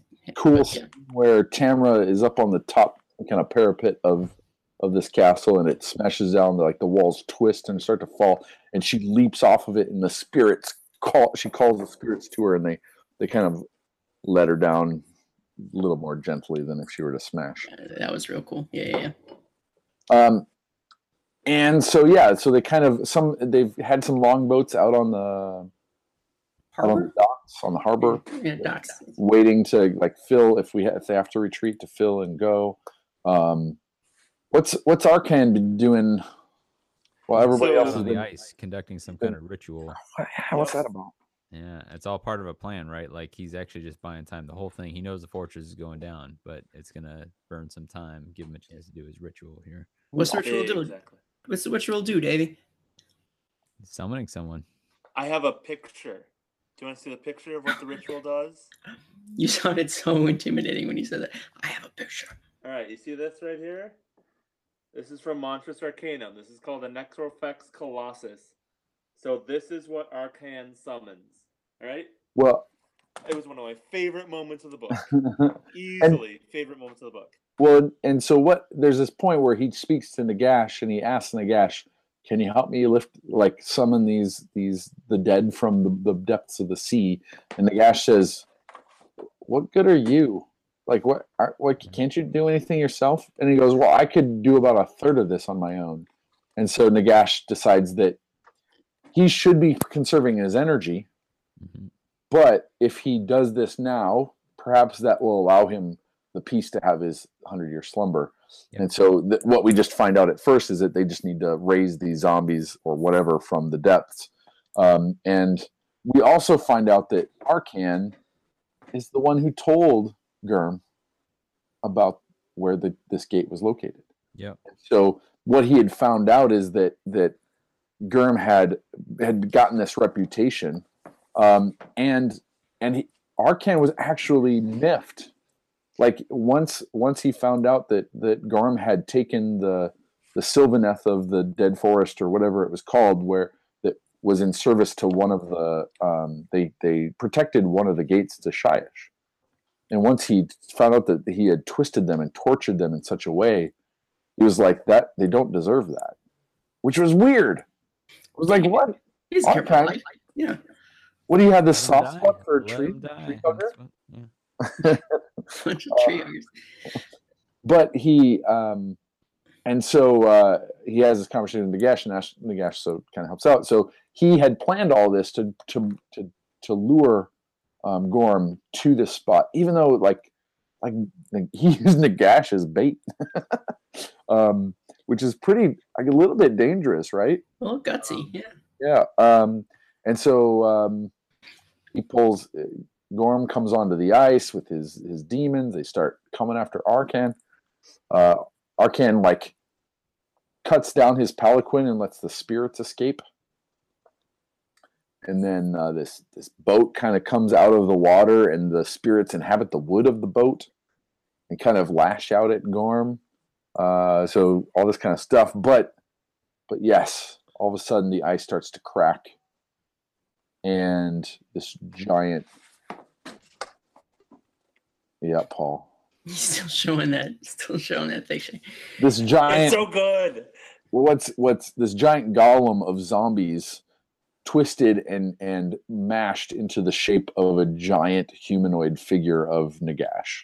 So like Nagash decides to embody this thing. It's And- awesome. So And and to the point, I mean, Tamara looks up at this and everybody looks up at this in such horror at the disrespect Nagash has for the dead. Yeah. like just the sense that he just does not does not have any they, they just are nothing to him Sure, they're tools to be used, and uh, no no dignity uh, to them at all. And uh, it's basically game over. Like because of that, like I mean, you're you're dealing even with a half-powered god, but like, uh, and just before this just real, oh real shoot, shoot, shoot. aside tamara lets the broken kings go okay back to what you're saying which which though I mean, you bring up a good point. Seemed fairly inconsequential. Like I, I maybe they would have fallen Yeah. had they not released them, but like in the grand scheme of things, like when you know you have this, you know, atom bomb at the end. If only she would have known, I guess. Like she probably could have kept her, her stuff what i think Arkhan had hoped that she didn't wasn't sure if she would um, we find out that Neferata was the one whispering into the ears of the Broken Kings that caused them to rebel against Nagash. Yeah, so it's her fault. And so they and they remember that, and the the um, the Flesh Eater Court Ghoul King remembers that. We find out that the that the Broken Kings are the the ancestors of the drac That the Ghoul King is ancestors of the drac um, and so like this is like generational like the the dead of all the generations of the dead of the drac are here in the broken kings in the in the ghoul king and his flesh eaters. Um, and and now so well i guess we'll come to that at the very end um, nagash comes out and and whoops some yeah everybody gets everybody gets destroyed um trying to think who who one on ones like so like Wolgus one on ones Neferata is it? Yeah, yeah. So this is where she actually does use some spells. She like is on her her abyssal terror.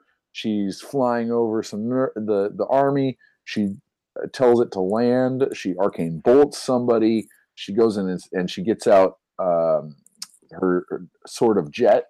Yeah. Which, uh, which when Which is her brother's sword, right? uh, we're talking uh, Neferata. Yeah. Oh, I'm sorry, sorry. So the the her Emek Car or whatever it is, um, and so she fights Wolgan Wolgus, and uh, she uses Mystic Shield real quick. So there's a couple of those that are kind of cool. yeah. It's Mystic Uh, Shield.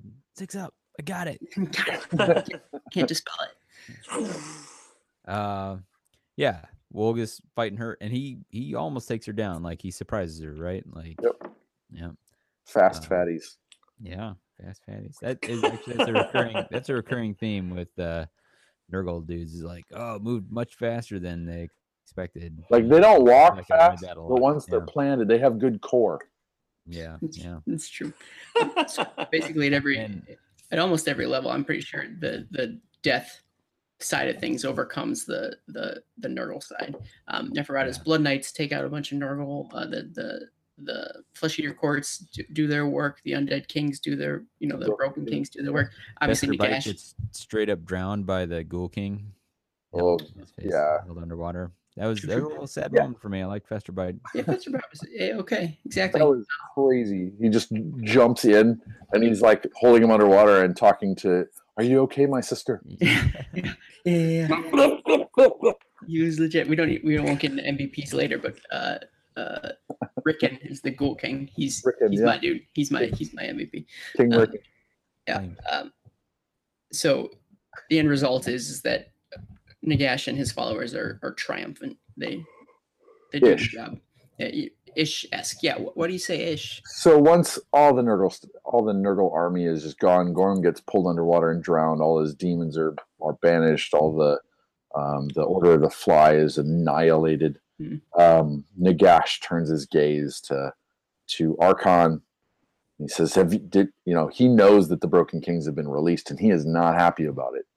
That his his rule has been undone. And he's not a happy dude to begin with. So for No, him no. to be unhappy is like, yeah. It's like- definitely. It's like senile guy, like senile uh, God is like snap to attention, like, "Okay, I got this. yeah, I know."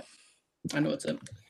Uh, so he turns his focus on on Tamara because like either she admits to it or he he just knows that she's the one to, to release him and she she makes a I think in my mind a very valiant defense of why she did what she did. She's trying to save her people and she thought at the time that was the only way to do so. This was a power that she needed. Obviously, she didn't know, didn't know that Nagash was coming, so like it, it was a last ditch effort. Can you- your people. yeah, can you blame her? Yeah, but Nagash responds with, "Not your people, my people. You misunderstand. All everyone is my people." Um, and so it's sort of a back and forth where she's trying to, you know, get some sort of clemency or some sort of mercy. And so he he grants her mercy, but not in the way she expects. Well, but not, and also not until Arkhan and Neferata, Yeah, they intercede on behalf. and Neferata bends the knee and begs him. Begs, and he's even like, "Begs? Who do you think this is?" Yeah, Well, she's not Settra, all right? She's just not Settra. well, and and uh, that that gets mentioned later, but uh, they only bow to to their god, right? To Yeah. the the to death itself. Um, and and Nagash grants her mercy. He gives her the power of a of a Mortarch, of a Death Lord. I don't know what a Death Lord is. Is that a thing? That's the faction that the That's the Mortarchs are in. that Mortarchs are in. Yeah. Oh, I didn't know that. That's cool. And And what, what's a, what's a Death Lord without a bunch of undead doing c- control, right? and and he says, "I will I will save your people." And he kills every single last one of them, and brings all of the boats carrying the people back to the harbor, just full of full of the dead, full of skeletons Yeah. of her people that were just alive thirty minutes before that that had escaped, and he brings Good. them to her service. Careful what you ask for. says, um, "Here are your people." and and she just feels how like she like in in granting her this power like he's just stripped her a part of a part of herself um and who she is so somehow she is left with maybe some reflection of who nagash is um and uh and is now has her people to and she realizes like that like she like her whole thing has been after this battle is done i'm going i'm not going to be a queen next to Neferata. I'm not going to go see the sights all over Shyish, you know, that Neferata promises her. I'm going to be here for my people. This is now her her fate is she is Yeah. tied to to her people now. She asked for it. Sounds like she's a Tomb King. Yeah. I mean, kind of. She's got her people, and she's here to lead them. No tomb. No. Stretch. Hashtag hashtag Paul theories.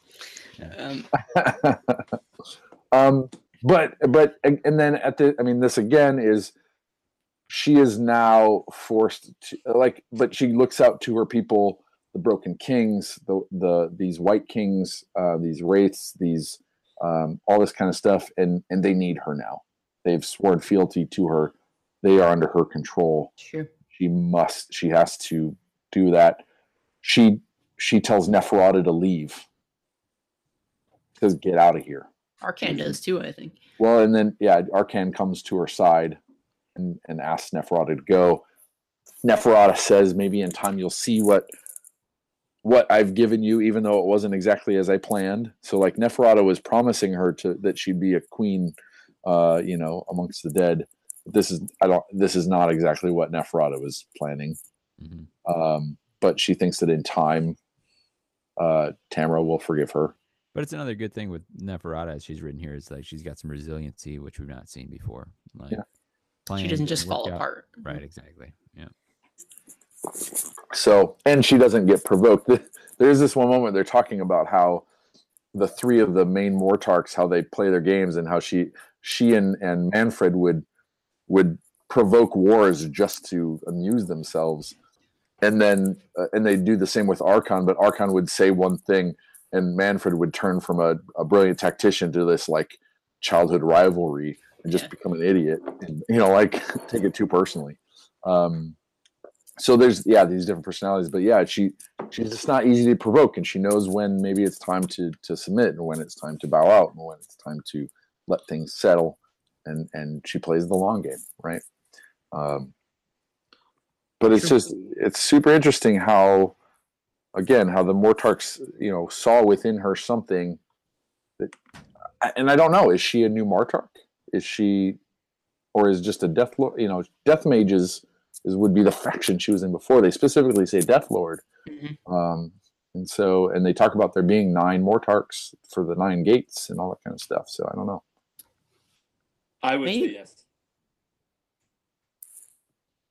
I I mean, I'd say no because Reynolds doesn't get to pick what the Re- uh, Mortarchs are, but um, Yeah. but we shall see. Right? We'll we'll, we'll find out. Um, I think But, but at Acon, they did say there are more death models coming. There are Oh, yeah. more new death models coming. I I don't doubt that one whatsoever. Um, So but I, maybe. I think that's basically where it ends, though, in that Yep. Tamara realizes that dead or alive, her people needed her. That's a direct quote right there. Um, she was a daughter of the dragon; she could do no less. So Yeah. I think she rises to the rises to the occasion. Um, So she's a Lestark. or no less Tark. I'll give you credit. You get a point for that one. Davy's pun. I'm just using it. So I love it. I love it. Credit. What's that? What's that? I'm asking if you get the credit or I mean, I'm fine giving you the credit. I'm I'm enjoying your pun. half half credit for the both of you. Um, so I guess where, where does that leave? Where does that leave everyone? Uh, this this grouping of the Order of the Flyer has been smashed. Though I think the the legend or the the wisdom of Blightmaster Wolgus lives on, because he's referenced in a lot of other books. Like other Order of the Fly folks know him and know his his legendary tac- tactics, or you know his his his fortitude on the battlefield. Um, Nagash is still safe. Like he, he, he expended some energy, but he's still out there kicking, you know, re- rejuvenating himself. Uh, he's got his Mortarch still in, And I in think- effect. I think Archaon confirms like he will now slumber for a hundred years. Yeah, exactly. So like we know that why he's still groggy when we eventually see him in the Age of Sigmar. Oh, like, where's my coffee? Where's Well, and- my coffee?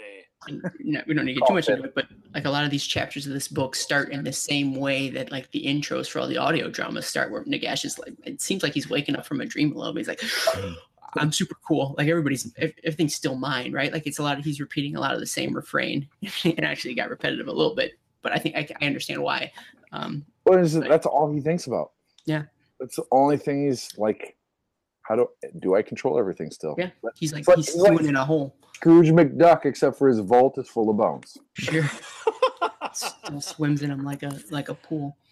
Uh, yeah, and Tamara's leading her her undead uh, clans, you know, from from from the north. So I think that's where where our groups, our major, our players land at the end of the end of the book. All right. What should we do now? What should we talk about? I've got a couple of questions. Uh, Do you have questions? I, we covered a lot of my questions, so I don't I don't need to get in get into any of mine. Does anybody got some burning stuff they want to talk about? If Tamara is a Mortarch, what is she the the Mortarch of? Mm, Despair. Kicking butt. Mortarch of despair, because Nurgle came. They're taking away hope. She is the Mortarch of despair. Calling it. So she's the Mortarch of Hope. No, contrary. Yeah. Ooh, fight, fight, fight. I was I was thinking more Mortarch of the ages, Sure. ancestry, and or rock, rock of ages. Huh? More more rock. Workshop it. We'll get back to it. Yeah. Yeah, we'll So- figure it out. Well, what else? What else you got for? me? You had mentioned MVPs. Sure, sure, sure. Uh, Rickon's my dude. I liked. Uh, it was it was like the perfect embodiment of like the flesh eater courts. And although it's like quintessentially that, I don't know why, but like it was the first time he was the first time it ever resonated with me before. I guess it just today it clicked. I guess. Um, he's feral, but also had like a legitimate like claim to a throne, which I don't know. I've gotten a lot of that from the other, you know, couple of fictions that we've read flesh eater courts. Um, plus, I like the idea of like I don't know. I've always been a sucker for like reaching out to some like misunderstood force out there and using it to like you know defend whatever. Kind of like I don't know, not the same thing, but like the ghosts in Lord of the Rings, right at the, that last Right. battle, like um, somebody who maybe should no reason to help you, but ends up doing it. That's like a trope that I like. But give me some other MVPs. I love Neferata. I thought she was fantastic. Like Davy said, got She fully loves you. fleshed out. Oh, does that mean she's gonna try and turn me into a Mortarch? Because that might not work out well. Mm, we'll see. Uh, just fully fleshed out as a character. I've always liked her background, her model, etc. And even in the old world, so it's awesome to see her actually written well and with character and interest. So that's fantastic. I'm gonna go Order the Fly slash uh, Festerbite.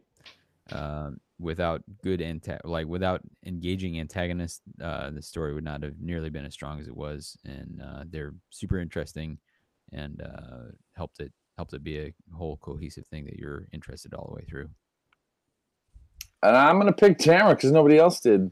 Um, just her relationship to the dead um, is is something that that's fresh and new. Um, the idea that the dead are those to not just be respected but to be commu- in community with, um, and wrestling with the power to.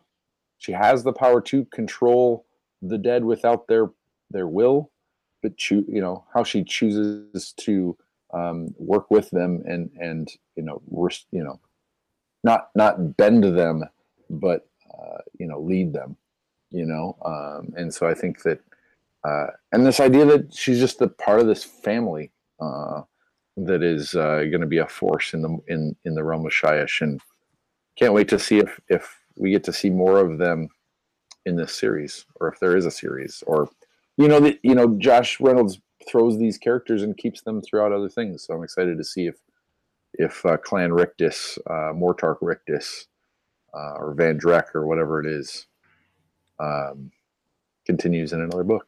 Hint, hint, Reynolds. Yeah. You got to keep writing stuff about my- all the stuff. For my pleasure. Uh, what are the questions you got? Anybody else? Bueller. Bueller. All right, let's let's do let's do final reviews. Anything that we hadn't talked about, like the, what made you like it? Um, man, I already talked about all the things I liked about it. I'm just gonna reiterate. It was it was a great. Uh, I liked the setting. It was a window into um, a time period that we haven't read about before. It's informing the the present day fiction that we're reading these days. Um, it's a glimpse of uh, undead, or you know, the, the death faction from uh, from a more protagonistic perspective. Um, and even the interplay between death and, and Nurgle, it, it, it was like two sides that you typically end up rooting against, and I like that I was able to root for both of them, um, Yeah. which was unique and fresh and all, all that jazz.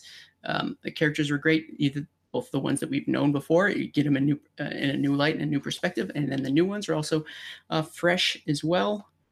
And uh, one one of the better one of the better reads. I'm not going to give it a number, but uh, Reynolds, you've done it again. Um, I already talked about a lot of things I liked about it. Um, I'll say two big things. Uh, one, it increased the breadth of our knowledge about the Age of Sigmar universe, where we learned a lot more about how Shyish works, and the depth, where we learned a lot more about how Nagash, who's a character we already knew, we learned more about his background, uh, how he came to be in the Sigmar's pantheon. He was imprisoned by the Chaos Gods in a, a crypt of forgotten moments, which, mm, delicious phrase, right? Um, and Sigmar, you know, retrieved him from that so we get some idea of like how he joined the pantheon and how that fractured so uh, increasing both the breadth and depth of our knowledge about the age of sigmar universe world whatever um, really strong for for both those reasons Paul? Uh, I really enjoyed it. Um, I think it was written really, really well. Uh, the but the only thing that holds it back is that it's just not something that I'm really interested in. Right? Like I'm not a huge fan of death. so it's a Not a failing fan on of your part Pretty much, yeah. uh, so I, I definitely enjoyed reading it. I didn't put it down, uh, etc. But like, it was not something that there was any point that I was like, yeah, this is amazing, which I've done in most of our notes, other books when he talked about Spider Fang, uh, Spirit Yeah, Shadows, of etc. Of course, of course, I'm a very specific man of a very specific taste. So um, I would probably give it six out of eight. Uh, I really enjoyed reading it. I'm glad I read it. It really expanded on Mortal Realms, but it wasn't uh, forces that are really pushed me towards uh, a, a different appreciation. I thought it was really good, but yeah.